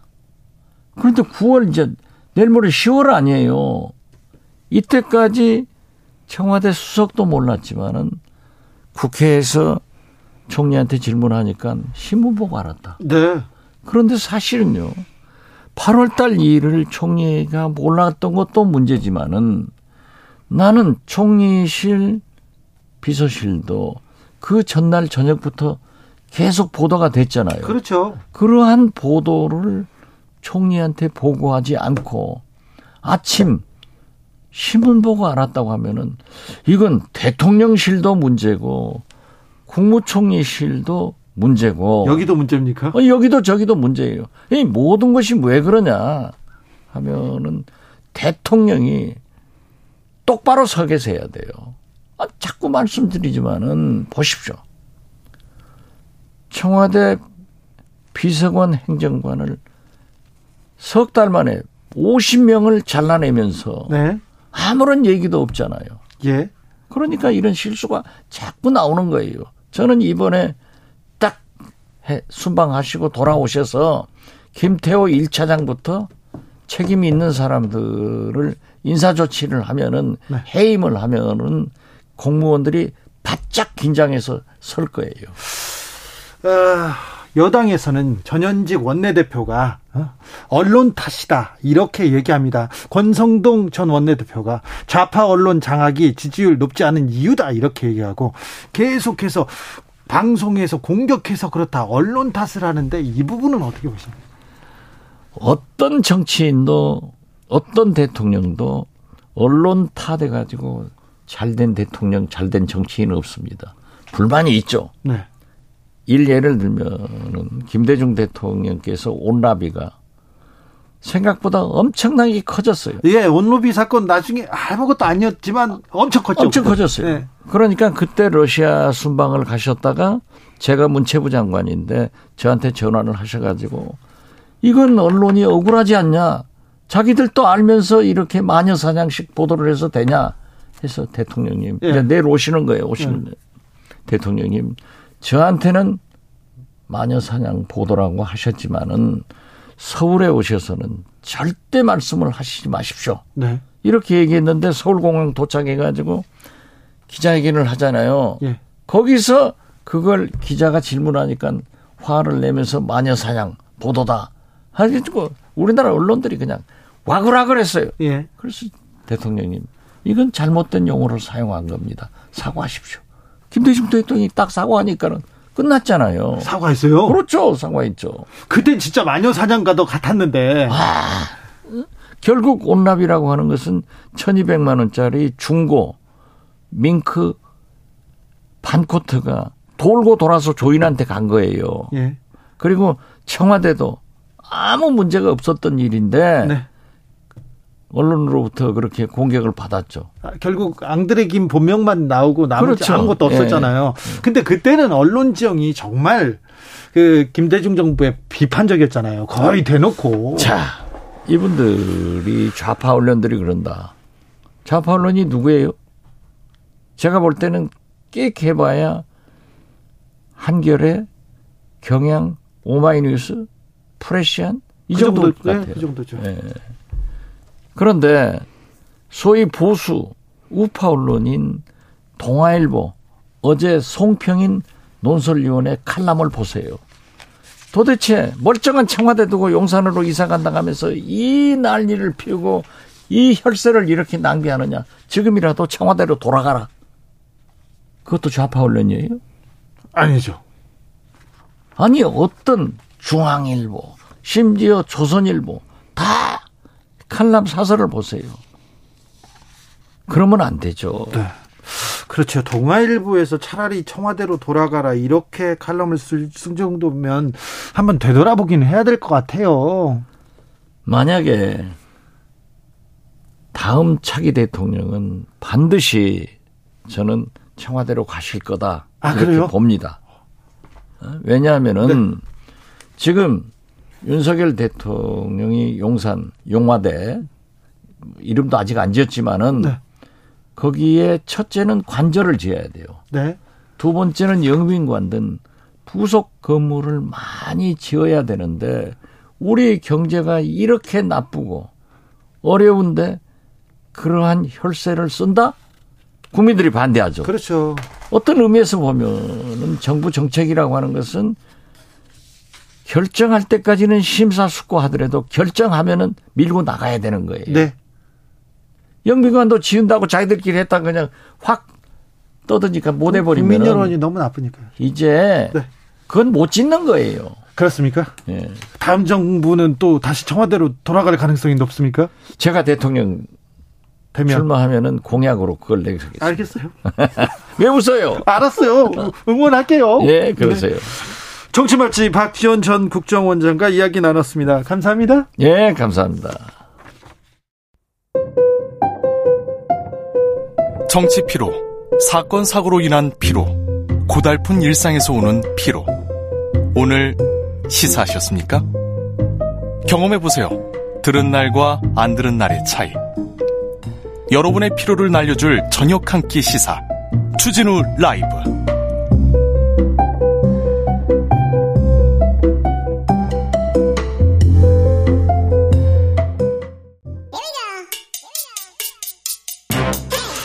뉴스를 향한 진지한 고민, 기자들의 수다. 라이브 기자실을 찾은 오늘의 기자는 미디어오늘 정철훈 기자입니다. 어서 오세요. 안녕하세요. 오늘은 어떤 이야기로 가볼까요? 지금 우리 윤 대통령님 덕분에 이 국민들이 네. 이 전 국민들이 지금 듣기 평가를 하고 있는데 네, 계속 듣고 있죠. 네, 이게 바이든인지 아니면 다른 단어인지 계속 듣고 있는데 네, 어떻게 들으셨어요? 저요? 네. 그냥 아무런 편견 없이 들었을 때 저는 바이든이었는데요. 네. 그렇게 보도가 다 나갔잖아요. 거의 예. 모든 언론에서. 처음 들었을 때 들리는 게 사실 맞죠. 예. 근데 이제 뭐 대통령실에서는 뭐 그렇게 말을 하지 않았다고 하니까. 네. 네. 날리면이라는 단어라고 하니까. 네. 그래서 바이든하고 날리는하고 조금 이렇게 또 네. 매치가 되지 않는데. 그래서 않는데. 또 날리면이라고 대통령이 말했다라고 생각하면서 들으니까 네. 또 날리면이라고 들리기도 하더라고요. 아 그래요? 예, 그래서 사실 이렇게 대통령실에서 프레이밍을 한 게 좀 의도가 있다라는 생각도 들더라고요. 네. 네. 그래서 요 논란을 약간 진영 논리로 가져가려는 것 아닌가. 네. 네. 그런 생각이 좀 들었는데. 그것과 상관없이 일단 대통령실에서 이제 날리면이라고 주장을 하니까 네. 이거를 반박하는 이 소음 제거 영상들이 지금 뭐 KBS, YTN 할 것 없이 공개가 되면서 오히려 지금 대통령실의 해명이 역풍을 부르고 있다. 뭐 이런 지적이 나오고 있습니다. 해명이 너무 좀 늦었어요. 네, 늦기도 했고요. 근데 왜 그랬을까 참. 네, 그리고 지금 MBC가 어제 오전에 올렸던 그 영상이 사실 대박을 쳤는데 아까 전에 보니까 550만 뷰를 넘었더라고요. 네. 요게 좀 화제가 됐었는데 지금 국민의힘에서 이 MBC를 좀 그렇죠. 겨냥하고 있습니다. 국민의힘에서 지금 언론, 좌파 언론 얘기하고 있습니다. 계속. 예, 뭐 짜깁기와 왜곡으로 발목을 꺾고 있다. 뭐 그러면서 대통령의 외교 활동을 왜곡하고 거짓으로 동맹을 이간하는 국익 자해 행위 이러면서 이제 언론계와 김은혜 수석은 MBC 기자 출신입니다. 네, 요 발언을 이제 김은혜 홍보수석이 오늘 한 건데요. 네. 그리고 이제 국민의힘 윤상현 의원도 대통령이 사적으로 지나치듯 한 말을 침송봉쇄했다며 이제 국익을 해치우고 있다 이런 주장을 합니다. 언론이 국익을 해치우고 있다는 어떤 비유로 들리는데 언론하고 싸웁니다 이제. 예, 그래서 MBC가 공식 입장을 오늘 냈습니다. 그래서 이게 뭐 우리만 낸 게 아니라 뭐 KBS, MBC 방송사들도 다 보도했다. 네, 다 나갔잖아요. 예, 외신까지 나갔잖아요. 영상 자체도 이제 풀 기자단이 촬영했던 거고 이미 우리가 보도하기 전부터 SNS를 통해 영상이 급속도로 확산되고 있었다. 예. 이렇게 밝혔고. 그리고 이게 보도가 나가기 전에. 대통령실에서 보도하지 말아달라고 또 이렇게 또 공지도 띄우고 그랬잖아요. 네, 그런 게 이제 받은 글이라고 해서 기자들 사이에서 이제 막 돌았었는데. 네. 근데 제가 주목했던 부분은 지금 대통령실에서 현 상황을 이제 대처하는 과정에서 국익이라는 말을 지금 강조하고 있거든요. 네. 그러니까 이번 보도가 국익에 도움이 안 된다는 겁니다. 그래서 도대체 국익이란 게 뭘까라는 고민이 좀 드는데. 좀 어떻게 생각하십니까? 국익과 언론 보도에 대해서 국익을 해치면 언론 보도를 할 수 없는 건지 국익이 뭔지. 네. 이 실수에서 이번 그 사태에서 좀 많이 배워야죠. 외교도 네. 뭐 홍보도 더 잘해야죠. 대통령실이 일단 좀 더 잘해야 됩니다. 낮은 자세로 지금 실수는 누가 해놓고 국익 차원에서 너희들 입 다물어라 이게 말이 됩니까? 그러니까 MBC가 오늘 입장 낸 부분 중에 보면 국익에 도움되지 않는다는 비판도 있지만 국익을 명분으로 이 정치 권력이 언론자를 위축하고 억눌렀던 수많은 사례가 있다 이런 입장을 네. 내기도 했는데. 사실 그 국익보다 중요한 건 진실이다 뭐 이런 말을 뭐 리영희 선생님께서 하시기도 했는데 아시겠지만 뭐 미국에서 유명했던 그 워터게이트나 뭐 펜타곤 페이퍼나 여러 특종들이 있는데 네. 펜타곤 페이퍼도 사실 뉴욕타임즈, 워싱턴 포스트 보도할 때 국익을 해친다는 주장이 많았지만 결과적으로는 미국 국익에 도움이 됐다고 볼 수도 있겠죠. 그래서 네. 국익을 핑계로 이제 언론 보도를 위축시키는 발언은 조금 신중할 필요가 있다. 네. 그런 생각이 듭니다. 네, 국익을 해친다는 비난은 저도 많이 들어가지고 저한테 국익을 해치는 XX야 이렇게 얘기를 해가지고 예. 네, 그 좀 말이 안 맞는 것 같습니다. 자, 다음으로 만나볼 이야기는요. 오늘 서울 북부지검이 예. 이 2020년 TV조선 재승인 심사에 참여했던 심사위원들 그리고 네. 방송통신위원회 공무원들 압수수색을 진행했습니다. 자, 이번엔 검찰이 나섰습니다. 그 전까지는 감사원이었는데 검찰이 나섰네요. 요즘 압수수색이 너무 많아서 예. 이게 별로 오늘 화제도 안 됐는데. 아, 이거 지금 굉장히 중요한 뉴스로 받아들여집니다. 예, 맞습니다. 지금 방통위 전현직 공무원 4명 그리고 최소 3명 이상의 재승인 심사위원들을 지금 검찰이 피의자로 특정을 했고요. 예. 오늘 뭐 핸드폰부터 노트북까지 싹 다 가져갔다고 합니다. 검찰은 지금 방통위가 이 TV조선 심사 과정에서 이 심사위원들한테 점수를 알려준 다음에 점수 좀 낮춰달라 해가지고 의도적으로 점수가 낮아졌다고 이렇게 판단을 하고 있고요. 그래서 지금 TV조선이 방송 송출을 멈춘 것도 아닌데 그래가지고 그렇죠. 어떤 잘못을 했다는 겁니까? 그래서 방통위 공무원들한테는 공무상 비밀 누설, 직권남용 권리행상 방해, 그리고 공무집행방해죄를 적용하고 있고요. 이 죄목만 보면 엄청 무서운데요? 네, 근데 지금 방통위 안팎에서는 사실 심사위원들이 점수를 바꾸는 게 다른 재승인 재허가 심사에서도 늘 있는 일이다. 그리고 심사위원들은 그 어떠한 방통위 쪽으로부터의 압력이나 뭐 그런 것이 없었다는 입장을 밝히고 있습니다. 그런데 지금 감사원에서 감사를 했는데 그 감사 자료를 가지고 검찰이 나선 겁니까? 예, 맞습니다. 지금 검찰이 감사원으로부터 감사 자료를 받은 게 9월 7일이었는데 압수수색이 좀 생각보다 빨리 이뤄졌고 주목할 점은 심사위원들을 대상으로 압수수색이 이뤄졌다는 점입니다. 이게 유례가 없는데 사실 방통위 압수수색은 누구나 다 예상을 할 수 있었는데 설마 심사위원들까지 할까라는 생각을 했었거든요. 그래서 지금 앞으로 이런 식이면 네. 도대체 누가 종편 심사위원을 맡겠냐. 다른 심사위원회도 마찬가지고요.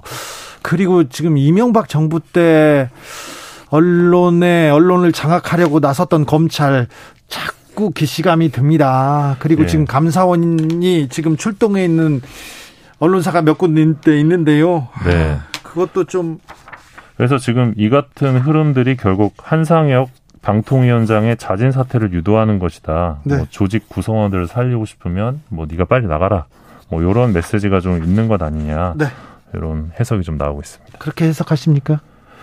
예, 아무리 봐도 좀 그런 측면이 있는 것 같고요. 네. 무리한 감사, 무리한 검찰의 수사가 좀 이어지려는 것 같아서 좀 우려가 됩니다. 무리한 감사다, 무리한 검찰의 수사다. 정철훈 기자가 그랬습니다. 제가 안 그랬습니다. 거시기님. 아니 선배 왜? 갑자기. 네, 저도 그렇게 생각합니다. 같이 살아야죠. 네, 왜 갑자기. 저도 그렇게 생각합니다. 거시기님, 감사원 검찰도 문제가 있지만 마구잡이 압수수색 영장 발부하는 법원도 문제라고 봅니다. 그것도 맞습니다. 9059님, 진정한 국익은 대통령이 진실을 외면치 않는 것입니다. 이렇게 지적해 주셨습니다. 기자들의 수다 탐구하는 기자 정철훈 기자와 함께했습니다. 감사합니다. 고맙습니다. 교통정보 알아보고 가겠습니다. 이승미 씨.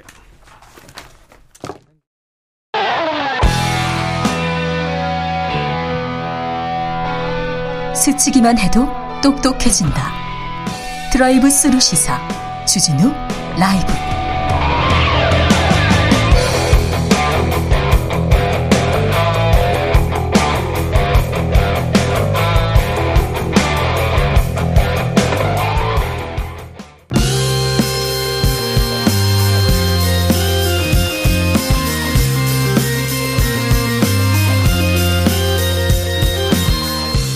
인터뷰 이어가겠습니다. 오징어 게임에 이어서 대한민국 드라마에 또 화제작이 하나 탄생했습니다. 넷플릭스 시리즈 수리남. 실화보다 더 실감나는 장면과 연기, 여기에 연출력까지 더해져가지고 지금 세계 드라마 팬을 사로잡았습니다. 자, 특별히 모셨습니다. 수리남의 윤종빈 감독, 어서 오세요. 안녕하십니까. 네, 마이크 앞에 오세요. 네. 왜 또 부끄러워서 좀 방송국이나 인터뷰 잘 안 하시는데 네. 자, 주진우 라이브에 나와주셔서 감사합니다. 아이고, 고맙습니다. 네, 안 나오면 혼나기도 해요. 네. 어떻게 지냈습니까? 이제 수리남 오픈하고 네. 이제 홍보 활동도 좀 하고 인터뷰도 좀 하고 네. 이제 마무리. 거의 이제 홍보활동, 공식적인 홍보활동 끝났고요. 네. 네, 오늘 주 기자님이 또 불러주셔서 마지막으로 네. 나왔습니다. 니콜라스 케이지가 봤다고 하고 전 세계에서 지금 가장 많이 본 지금 드라마가 영어권 드라마 1위라고도 얘기도 했는데요. 윤종빈 감독님께 그리고 수리남에 관련해서 궁금한 점 있으면 보내주십시오. 저희가 다 물어보겠습니다. 수리남 이거 쉽지 않았어요. 해외 로케 갔는데 그때 돌아와서 좀 좌절하고 그랬잖아요. 거기 처음에 로켓 갔을 때 남미 헌팅 갔다가요. 네. 이제 콜롬비아랑 도미니카 공화국 몇 나라 돌아보고 네. 이제 준비를 하고 있었는데 딱 촬영을 해야 될 때쯤에 코로나가 터져가지고 네. 네, 로케이션이 지금 힘들어졌어요. 해외 로케이션이. 그래서 아 진짜 난감하더라고요. 이걸 어떻게 해야 되나. 저 동네 진짜 뒷산에서 네. 이거 남비라고 속이고 찍을 수도 없는 일이고 네. 굉장히 고민이 많았습니다. 네. 네. 해외 로케가 또 많은데 해외 로케 가면 힘들죠. 힘들죠. 일단 뭐 여러 가지 음식도 힘들고 그다음에 저기 시차라든지 그다음에 또 코로나 상황이 있다 보니까 격리가 항상 있잖아요. 네. 네. 배우들도 와서 또 2주 격리를 해야 되고 뭐 이런 상황들이 다 예. 쉽지가 않았어요.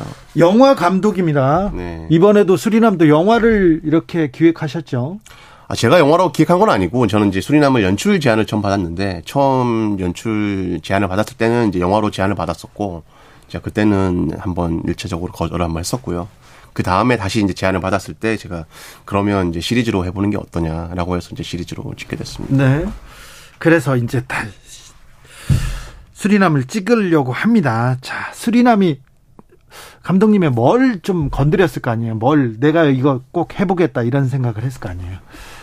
일단 실화에서 주는 이야기적인 매력이 제일 컸던 것 같아요. 일단 저기 수리남이라는 이름도 생경한 네. 남미의 한 국가에 한국인 마약왕이 있었고 네. 그 마약왕을 잡는데 국정원의 작전에 아주 평범한 민간인이 언더커버로 들어갔다는 게 그런 실화가 주는 이제 이야기적인 재미가 제일 컸던 것 같아요. 네. 영화 지금 그 드라마죠. 수리남 시리즈 보고 나르코스 보는 것 같았다. 그런 얘기도 많이 합니다. 그리고 또 연출도 훌륭하고 우리 배우들이 연기력이 뛰어나잖아요. 아 그럼요. 우리 한국 네. 배우들이 굉장히 연기를 잘하죠. 전 세계적으로도 연기를 잘합니까? 아 그럼요. 네. 확실히 잘합니까? 네. 한국 배우들이 아주 잘한다고 저는 생각합니다. 수리남에서는요. 외국 배우들도 연기를 잘하더라고요. 아, 네. 가만히 있는데 그 감옥에 이렇게 딱 이렇게 쳐다보고 있는데 아, 포스가 있어요. 아 그분들은 실제 재소자들이고요. 재소자들이요? 예. 범죄에 뭐 기운이 풀풀 넘친다 했는데 재소자들이에요? 예, 실제 교도소에서 저희가 이제 촬영을 했는데 그 이제 재소자들 중에 모범수들에게 네. 저희가 이제 영치금을 좀 넣어드리고 네. 출연을 이제 부탁했죠. 아 그래요? 네. 영치금 넣어주고 잘 그분들이 잘 따라주던가요? 아주 협조적이었고요. 예. 네, 너무 이제 자기들도 궁금해하더라고요. 이거 어디서 볼 수 있냐. 네. 네, 뭐 이렇게 해서 지금 좋아하고 있을 것 같아요. 만약에 보셨으면 교도소에 넷플릭스가 깔려 있어서 앱이 네. 있어서 네. 보셨으면 되게 좋아하지 않을까. 네. 근데 그 해외 로케도 있었고 그다음에 코로나 상황이었고 이번 촬영 쉽지 않았을 거예요. 아 정말 예 코로나 상황이라는 게 정말 힘들었던 것 같아요. 일단 배우들이 한국에 오는 게 너무 외국 배우들이 오는 것도 너무 힘들고요. 예. 예. 왜냐하면 촬영 기간을 제외하고도 한 달을 포기를 해야 되잖아요. 와서 2주 격리, 그리고 본인 나라 돌아가서 또 2주 격리. 네. 그럼 장첸 배우 같은 경우에는 한 달 격리를 한 건데 네. 촬영을 제외하고도 네. 그거를 이제 감안하고 선뜻 한국에 와서 촬영한다는 게 쉬운 문제는 아니어서 네. 일단 그 배우들이 되게 힘들었고 그리고 네. 배우 수급이 굉장히 어려웠어요. 외국 배우들 수급이 네. 너무 어려웠고 일단 기본적으로 한국에 이제 서프라이즈에 나오시는 외국인분들은 거의 다 나왔다 보시면 되고요. 네. 외국인 뭐 영어 선생님부터 뭐 네. 직장 다니시는 분들 전부 다 이게 시간 될 때마다 나와서 출연해 주시고 네. 한국에 있는 외국인들은 거의 다 나오셨다고 보면 됩니다. 아 그렇습니까? 네. 6025님께서 정말 배우들 스태프분들 많이 쓰셨을 것 같아요. 너무 고생 많으셨습니다. 좋은 드라마 만들어주셔서 감사합니다. 이렇게 얘기하시고요. 나금혜님께서 조우진 배우님 연기 너무 강렬했어요. 조우진 변기태 아우 좋아요. 네. 아무래도 이제 극중에 이제 후반부에 이건 스포일러니까 좀 일단 변화해야 했던 지점이 있는 캐릭터라 네. 이제 시청자들이 많이 좋아해 주시는 것 같아요. 네. 네. 아 변기태 배우의 포스 연기력 대단합니다. 특별히 저는 댄스 장면이 좋더라고요. 네. 춤을 좀 추시더라고요. 아니 그래서 이제 사실은 대본에서 이제 그 전요원의 조직원들이 이제 춤을 추고 전요원만 네. 혼자 앉아 있다 이런 설정이었는데. 네. 조우진 배우가 그 춤을 준비해온 것 같아요. 아, 그러니까. 아, 네, 그래서 제가 그 춤을 보고, 아, 조우진 배우가 이 장면만큼은 자기가 먹겠다라는 어떤 결심을 하고 온 게 아닌가. 네. 회심의 춤 같았습니다. 수진님께서 혹시 조우진 배우 스피노프 제작하시는지 궁금해요 얘기합니다. 스피노프는 그 조우진 배우의 그 역할만 가지고 또 다른 드라마를 만드는 겁니다. 아, 이건 지금 당장 대답하기도 좀 힘들고, 제가 이제 언론 인터뷰나 이럴 때는 아직 시즌2 계획이 없다라는 말씀을 드렸는데. 워낙 지금 인기가 전 세계적으로 화제예요. 그래서 지금 고민합니까? 아, 그래서 이제 뭐, 최종적으로 네. 이 드라마가 어떤 반응을 일으켰고, 네. 나에게 어떤 의미인지에 대해서, 우리에게 어떤 의미인지를 한번 생각해 본 다음에. 자, 예. 수리남 2편은 생각이 아예 없었어요, 지금껏. 네, 네. 그런데 지금 전 세계적 화제니까 좀 고민하기 시작했네. 예, 뭐 고민을 하고는 있는데 네. 예, 좀 더 지켜봐야 될 것 같습니다. 고민하기 시작했다. 제가 그렇게 기사 써도 되겠네. 그렇게 기사 나갈 것 같은데요. 그렇죠. 다른 분들이 쓸 것 같아요. 확정된 건 없습니다. 네, 예. 알겠어요. 고민하기 시작했잖아요. 네. 고민하잖아 지금. 네. 눈빛이 흔들려요. 중간중간에 또 이게 의정부에서 시작했잖아요. 네. 의정부에서 딱 이렇게 하정우의 어린 시절부터 이렇게 이 얘기를 만드는 그 참 스토리텔링 그거 훌륭하신 것 같아요, 감독님. 아니면 특별히 의정부에서 이제 시작을 하려고 한 건 아니고 네.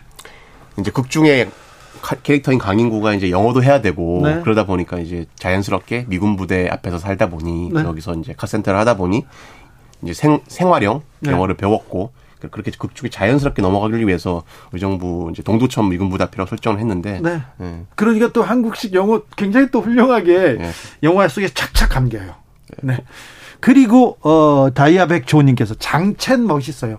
중국 배우 장첸이 거기에 있는 이것도 스포일러니까 그런데 거기서 매우 중요한 역할을 합니다. 그런데 중국 배우가 한국 드라마에 나오는데 참 위화감 없이 잘하더라고요. 잘 녹아들었더라고요. 장첸 배우는 뭐 기본적으로 워낙 훌륭한 배우고 네. 저도 예전부터 굉장히 좋아하던 배우여서 처음 이제 수리남 대본을 쓸 때 그 중국계 갱을 이제 생각할 때 네. 처음 떠올렸던 게 장첸 배우예요. 네. 그래서 이제 꼭 출연을 해줬으면 좋겠다라고 이제 오랜 시간 제안을 했었고 네. 제가 직접 이제 대만까지 가서 설득을 했었습니다. 아 그래요? 네. 그랬더니 뭐라고 합니까? 뭐 정성을 좀 잘 봐줬는지 예. 뭐 흔쾌히 출연하겠다 하더라고요. 아 그래요? 네. 네. 아트센터님께서 우리나라 드라마의 수준을 보여줬습니다. 국뽕 으쓱합니다. 얘기합니다. 감사합니다. 네. 한국 드라마가 한국 콘텐츠, 한국 영화가 전 세계에서 엄청 평가받고 있죠? 예, 지금 오징어 게임 이후로 뭐 영화로는 기생충부터 뭐 네. 시리즈 오징어 게임까지 그걸 계기로 한국 콘텐츠가 굉장히 이제 좋은 평가를 받고 있는 것 같아요. 네. 네. 한국 정치인이 외국에서 좀 큰 높은 평가를 못 받고 있다는 건 아시죠? 아 그렇죠. 저는 모릅니다. 모릅니까? 네. 대통령이 얼마 전에 가서 한 얘기 모르십니까? 제가 요즘에 수리남만 검색하고 있어가지고 네. 네, 한번 검색해 보도록 하겠습니다. 제 눈을 좀 보세요. 네. 네. 알겠습니다. 네. 네. 수리남만 보고 있군요. 네. 수리남만 네. 검색하고 오직 수리남. 있어서. 네. 네. 윤종빈 감독 제가 드라마 작품을 좋아해가지고 다 보고 그런데 윤종빈 감독에 대해서 제가 조금 압니다. 약점이 있습니다. 로맨스가 없어요. 로맨스가. 그죠? 있을 뻔했는데 없어요. 이번에. 제가 한 번도 이제 로맨스라고 불릴 만한 장르, 멜로라고 불릴 만한 장르를 해본 적은 없어요. 그러니까요. 물론 비스티 보이즈라고 좀 사실적인 어떤. 네. 그런 연애 얘기는 한 적이 있는데. 그럴 수 있다. 그것도 로맨스로 네. 볼 수 있다. 그건 좀 또 현실 로맨스. 이제 아주 이렇게 달달함 1도 없는 로맨스죠. 네. 굉장히 잔혹한 네. 현실 멜로인데 제 성향이 그쪽이랑 좀 안 맞는 것 같습니다. 왜 로맨스를 이렇게 피하는 이유가? 좀 이렇게 낯간지러워서 네. 제가 그런 DNA가 없는 것 같습니다. 그래요? 네. 그쪽은 좀 그렇구나. 네. 유승환 감독도 그쪽은 나오면 도망가더라고. 저보다 좀 나으신 것 같은데. 그래요? 네. 네. 그 부분은 또 그렇군요. 자, 이번에는 하정우, 황정민 두 대배우의 연기를 보게 됩니다. 그렇죠? 그런데 하정우 배우하고는 뭐 대학교 때부터 친하게 네. 오래 알고 지낸 사람인데, 네, 이제 같이 연기를 합니다. 하정우 배우는 연기 잘하기로 유명하죠. 네, 훌륭하죠. 네, 아주 훌륭한 배우죠. 네, 그래도 마음에 들지 않을 때가 있잖아, 감독이. 마음에 들지 않을 때는 없고요. 예, 그러니까 기본적으로 하정우라는 배우는 이제. 가장 큰 장점은 연기를 하는데 연기하는 것 같지 않은 되게 물 흐르듯이 하는 연기가 굉장히 장점인 배우거든요. 네. 예. 근데 그게 또 다르게 보면 너무 연기를 안 하려고 한다라는 느낌으로 오해를 살 수가 있잖아요. 그렇죠. 일반 대중들이 봤을 때는 네. 이제 너무 연기를 안 하려고 하는 거 아니야? 대충 하는 거 아니야? 이런 오해를 이제 할 수 있는데 저는 그렇게 생각하지 않고 그 사람의 연기 철학과 그 사람의 어떤 연기에 대한 어떤 그 개인적인 스타일인 것 같아요. 네. 근데 그에 반해 이제 황정민 배우 같은 경우는 굉장히 이제 강한 에너지로 네. 예, 상대를 잡아먹을 듯한 이런 에너지로 이제 연기를 하시는 선배님인데 네. 너무나 다른 두 배우가 이번에 처음 이제 같은 작품으로 나왔거든요. 네. 그 둘의 연기를 보는 게 참 재밌었어요. 너무나 다른데 네.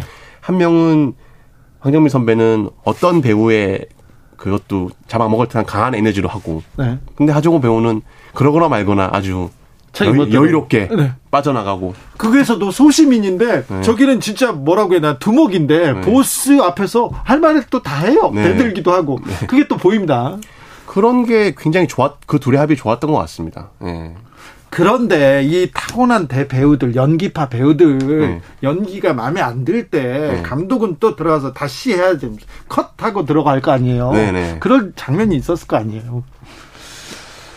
아... 특별히 없었던 것 같은데. 아, 참 감독님 정치적으로 지금 빠져나가시네요. 아니요, 저는 뭐 물론 연기가 제가 원하는 만큼의 안 나올 때도 있고. 네. 자, 그런데. 네.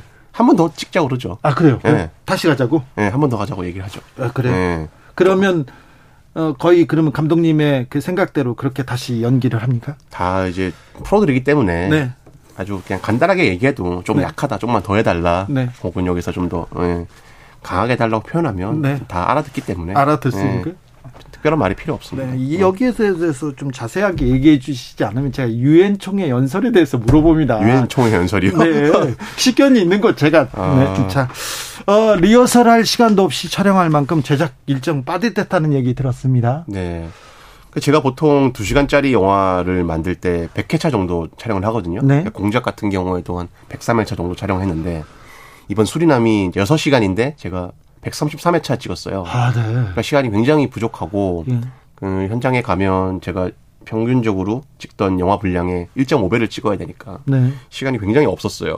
그래서 이제 카메라 감독한테도 양해를 구하고 자 이번에는 리허설 없이 일단 간다. 아. 먼저 가보자 일단. 네. 그렇게 촬영한 게 굉장히 많았는데요. 다들 베테랑이다 보니까 배우들이 네. 일단 연기 엔지가 없고 잘 그래도 넘어갔던 것 같습니다. 네.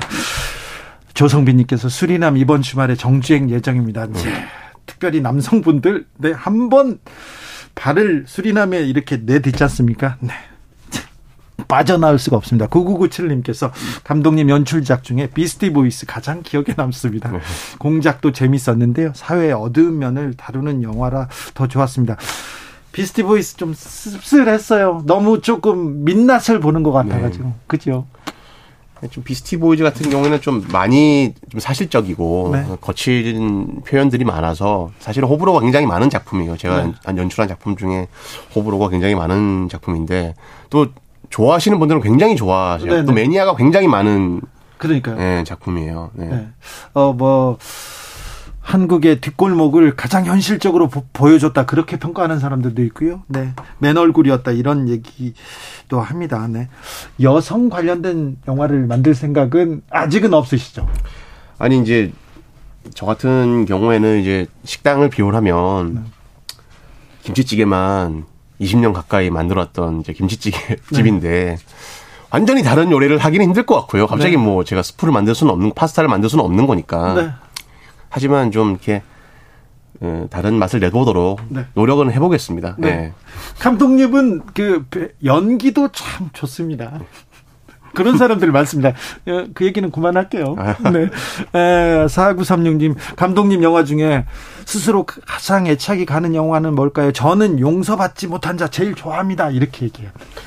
굉장히 많이 이제 듣는 질문인데 네. 사실은 모든 작품이 다 상고의 고통을 가지고 탄생한 이제 정말 저한테는 새끼죠. 네, 소중한 새끼들인데 네. 그런 거는 관객들이 그냥 판단해 주시는 것 같아요. 또 용서받지 못한 자라는 영화는 제가 저를 세상에 알려준 첫 작품이고 네. 뭐 범죄 전쟁 같은 작품은 어떻게 보면 저에게 대중적인 첫 성공을 안겨준 작품이고 네. 아까도 얘기했지만 비스티 보이즈는 또 굉장히 매니아들이 많은 작품이고 다들 네. 의미가 다른 것 같아요. 작품마다. 네. 네, 근데 정말 근데 뻔한 답이지만 네. 모든 작품이 다 소중합니다. 군도 좋아하시는 분들 많습니다. 또 네. 아, 이 세상 좀 한번 바꿔보자 이렇게 네. 생각하는 사람들이 있습니다. 그때 하정우 배우와 강동원 배우의 이렇게 딱 두 배우가 딱 이렇게 섰을 때, 아, 전율 느낀다, 그런 사람들이 있었어요. 네. 처음으로는 이제 액션, 이제 리얼리즘이 아닌 액션 활극을 이제 해보려고 한 작품인데, 그 작품 역시도 뭐 하고 나서 참, 저한테는 소중한 작품입니다. 네, 네. 강동원이 악역이라 그런데 이렇게 잘 어울려. 네. 그리고 칼을 쓰는 모습이 예사롭지 않더라고요. 네. 강동원 배우는 뭐 한국에서 가장 어떻게 보면 그 액션을 잘하는 배우 중에 한 명인데. 아, 그래요? 네. 운동신경이 굉장히 뛰어나고요. 운동을 또 열심히 하잖아요. 네. 굉장히 액션을 잘하는 배우로 유명합니다. 그렇습니까? 네. 차기작에 대해서 좀 물어볼게요. 수리남에 대해서는 고민하고 있답니다. 네. 네. 차기작을 준비하던 게 영화를 준비하던 작품이 있었고요. 네. 예. 계속 준비하죠. 계속 공부하고. 예. 그리고 뭐 시리즈로 또 준비 중인 다른 작품들이 있었고, 네. 뭐를 먼저 하게 될지는 아직 모르겠습니다. 예. 아. 수리남이 완전히 이제 다 끝나야 저도 이제 생각을 정리를 할 수 있을 것 같네요. 그렇습니다. 네. 가을인데요. 네. 가을을 보내는 감독님의 뭐 좀 비책이라던가. 수리남 빼고, 영화 빼고, 말고. 시간이 나면 뭐 어떻게 보내십니까? 아, 지금 이제 가을이고, 네. 어떻게 보면 이제, 포스트 시즌이 눈앞에 다가오지 않았습니까? 롯데는 희망을 버리시라니까요. 아직 롯데가 네. 어제 3연승을 하면서. 3연승? 예, 지금 2게임 차로 5위랑. 그래요? 예, 가능합니다, 아직. 가능해요? 예, 그리고 이대호 선수도 이제 마지막 시즌인데, 네. 꼭 제발 롯데가 가을 야구에 진출해서. 네, 지금 열심히 보고 있습니다. 응원하고 있습니다. 감독님 롯데 계속 응원하고 그러다가 좌절하고. 저는 기아 쪽인데요. 기아 네. 팬인데 기아가 5위예요 지금. 아유, 저는 기대하지 않습니다. 네. 네. 기아하고 롯데하고 어떻게 되는지 한번 보자고요. 네. 네. 아, 야구를 좋아하십니다. 네. 그리고 또 관심 있는 게 저는 뭐 야구, 네. 영화, 네. 그다음에 먹는 거 좋아합니다. 아, 그렇습니까? 네. 가을에는 뭐 잘 드세요? 저는 뭐 기본적으로 음식은 가리지 않고요. 네. 제철 음식을 선호하는 편입니다. 알겠습니다. 네. 또 수리남에 이렇게 쭉 흘러가는데 그 박찬호와 야구가 또 나오고요. 네. 그렇죠. 야구가 계속 나옵니다. 캐치볼도 하고요. 그리고 조용필 이렇게 나옵니다. 네. 자, 박찬호와 조용필. 아, 중간중간에 어떤 의미였어요? 박찬호 선수 이제 사인볼 같은 경우에는 이제 작품을 열고 닫는 어떤 그 상징적인 의미로 쓰이기도 했고요. 네. 사실은 그다음에 전요한 극중 네. 전요한과 강인구의 둘의 관계를 이제 상징적으로 보여주는 장치이기도 한데 네. 작품을 보신 분은 알겠지만 이제 안 본 사람들을 위해서 또 네. 구체적으로 말씀드리기 좀 어렵고 박찬호 씨가 잘 본 것 같더라고요. 네. 인스타에 올리셨던데 네. 좀 재밌었습니다. 네. 그리고 이제 조용필의 꿈 같은 경우에는 네. 어떻게 보면 그 두 인물 극중 두 인물 다 어떻게 보면 그 수리남 드림을 쫓아서 네. 그 나라에 가서 이제 사실은 많은 일을 겪고 다시 한국으로 돌아오는 그런 얘기인데 네. 그런 거를 상징할 수 있겠다 싶어서 이제 극중으로 사용했습니다. 윤수일의 아파트 그리고 조용필의 꿈이 나오는데 네. 너무 잘 어울려요. 감사합니다. 네, 너무 좋더라고. 그래서 거기서 들으니까 엄청난 많은 의미가 이렇게 됐습니다. 자. 보통 영화를 만들어서 개봉해서 이렇게 관객들을 만났습니다. 이제 드라마를 만들어서 전 세계 사람들하고 만났잖아요. 네. 뭐가 틀립니까? 일단 그 시청 속도랑 그 파급력이 영화랑은 좀 많이 플랫폼 정말 좀 다른 것 같아요. 그거 얼마 몇 천만 명이 봤다. 이게 그게 시간이 나오잖아요. 저는 이게 작품을 만들고 이렇게 많은 사람에게 연락을 받은 건 처음인 것 같아요. 정말 오픈 첫날부터 네. 주위에서 너무 많은 연락을 받아가지고 초등학교 연락 끊긴 동창부터 뭐 저한테 저랑 자동차 보험하시는 분, 뭐 정수기 고쳐주시는 분들 뭐 너무 연락을 많이 받아가지고 정말 플랫폼의 힘을 다시 한번 느낀 것 같고요. 그리고 막 전 세계인들의 반응들 실시간으로 올라오고 이런 것들이 참 재밌었던 것 같아요. 네, 김미경님께서 재미있는 드라마 하나가 우리나라 이름을 알리는 효자입니다. 그럼요. 한국 드라마가 전 세계를 선도하면서 한국 드라마를 전 세계 사람들이 보고 기다리고 있습니다. 그리고 이렇게 한국 문화를 알리는 또 천병이기도 하고요. 팀 트레이닝님께서 쿠엔틴 타란티노 감독처럼 자신만의 장르 쭉 이어나가 주세요. 이렇게 얘기합니다. 아유, 감사합니다. 응원하는 사람들이 많습니다. 감사합니다. 좋아하는 사람도 많습니다. 네. 네. 좋은 작품 또 기대하겠습니다. 아유, 감사합니다. 좋은 작품 만들어주셔서 감사합니다. 감사합니다. 지금까지 수리남의 윤종빈 감독과 이야기 나누셨습니다. 감사합니다. 감사합니다. 네.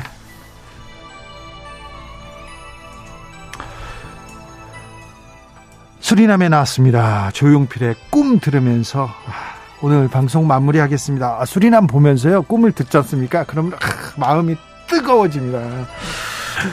오늘 돌발 퀴즈 정답은 1번 추분이었습니다. 추분. 네. 저는 내일 오후 5시 5분에 주진우 라이브 스페셜로 돌아옵니다. 가을 휴일 잘 보내시길 제가 빌겠습니다. 지금까지 주진우였습니다.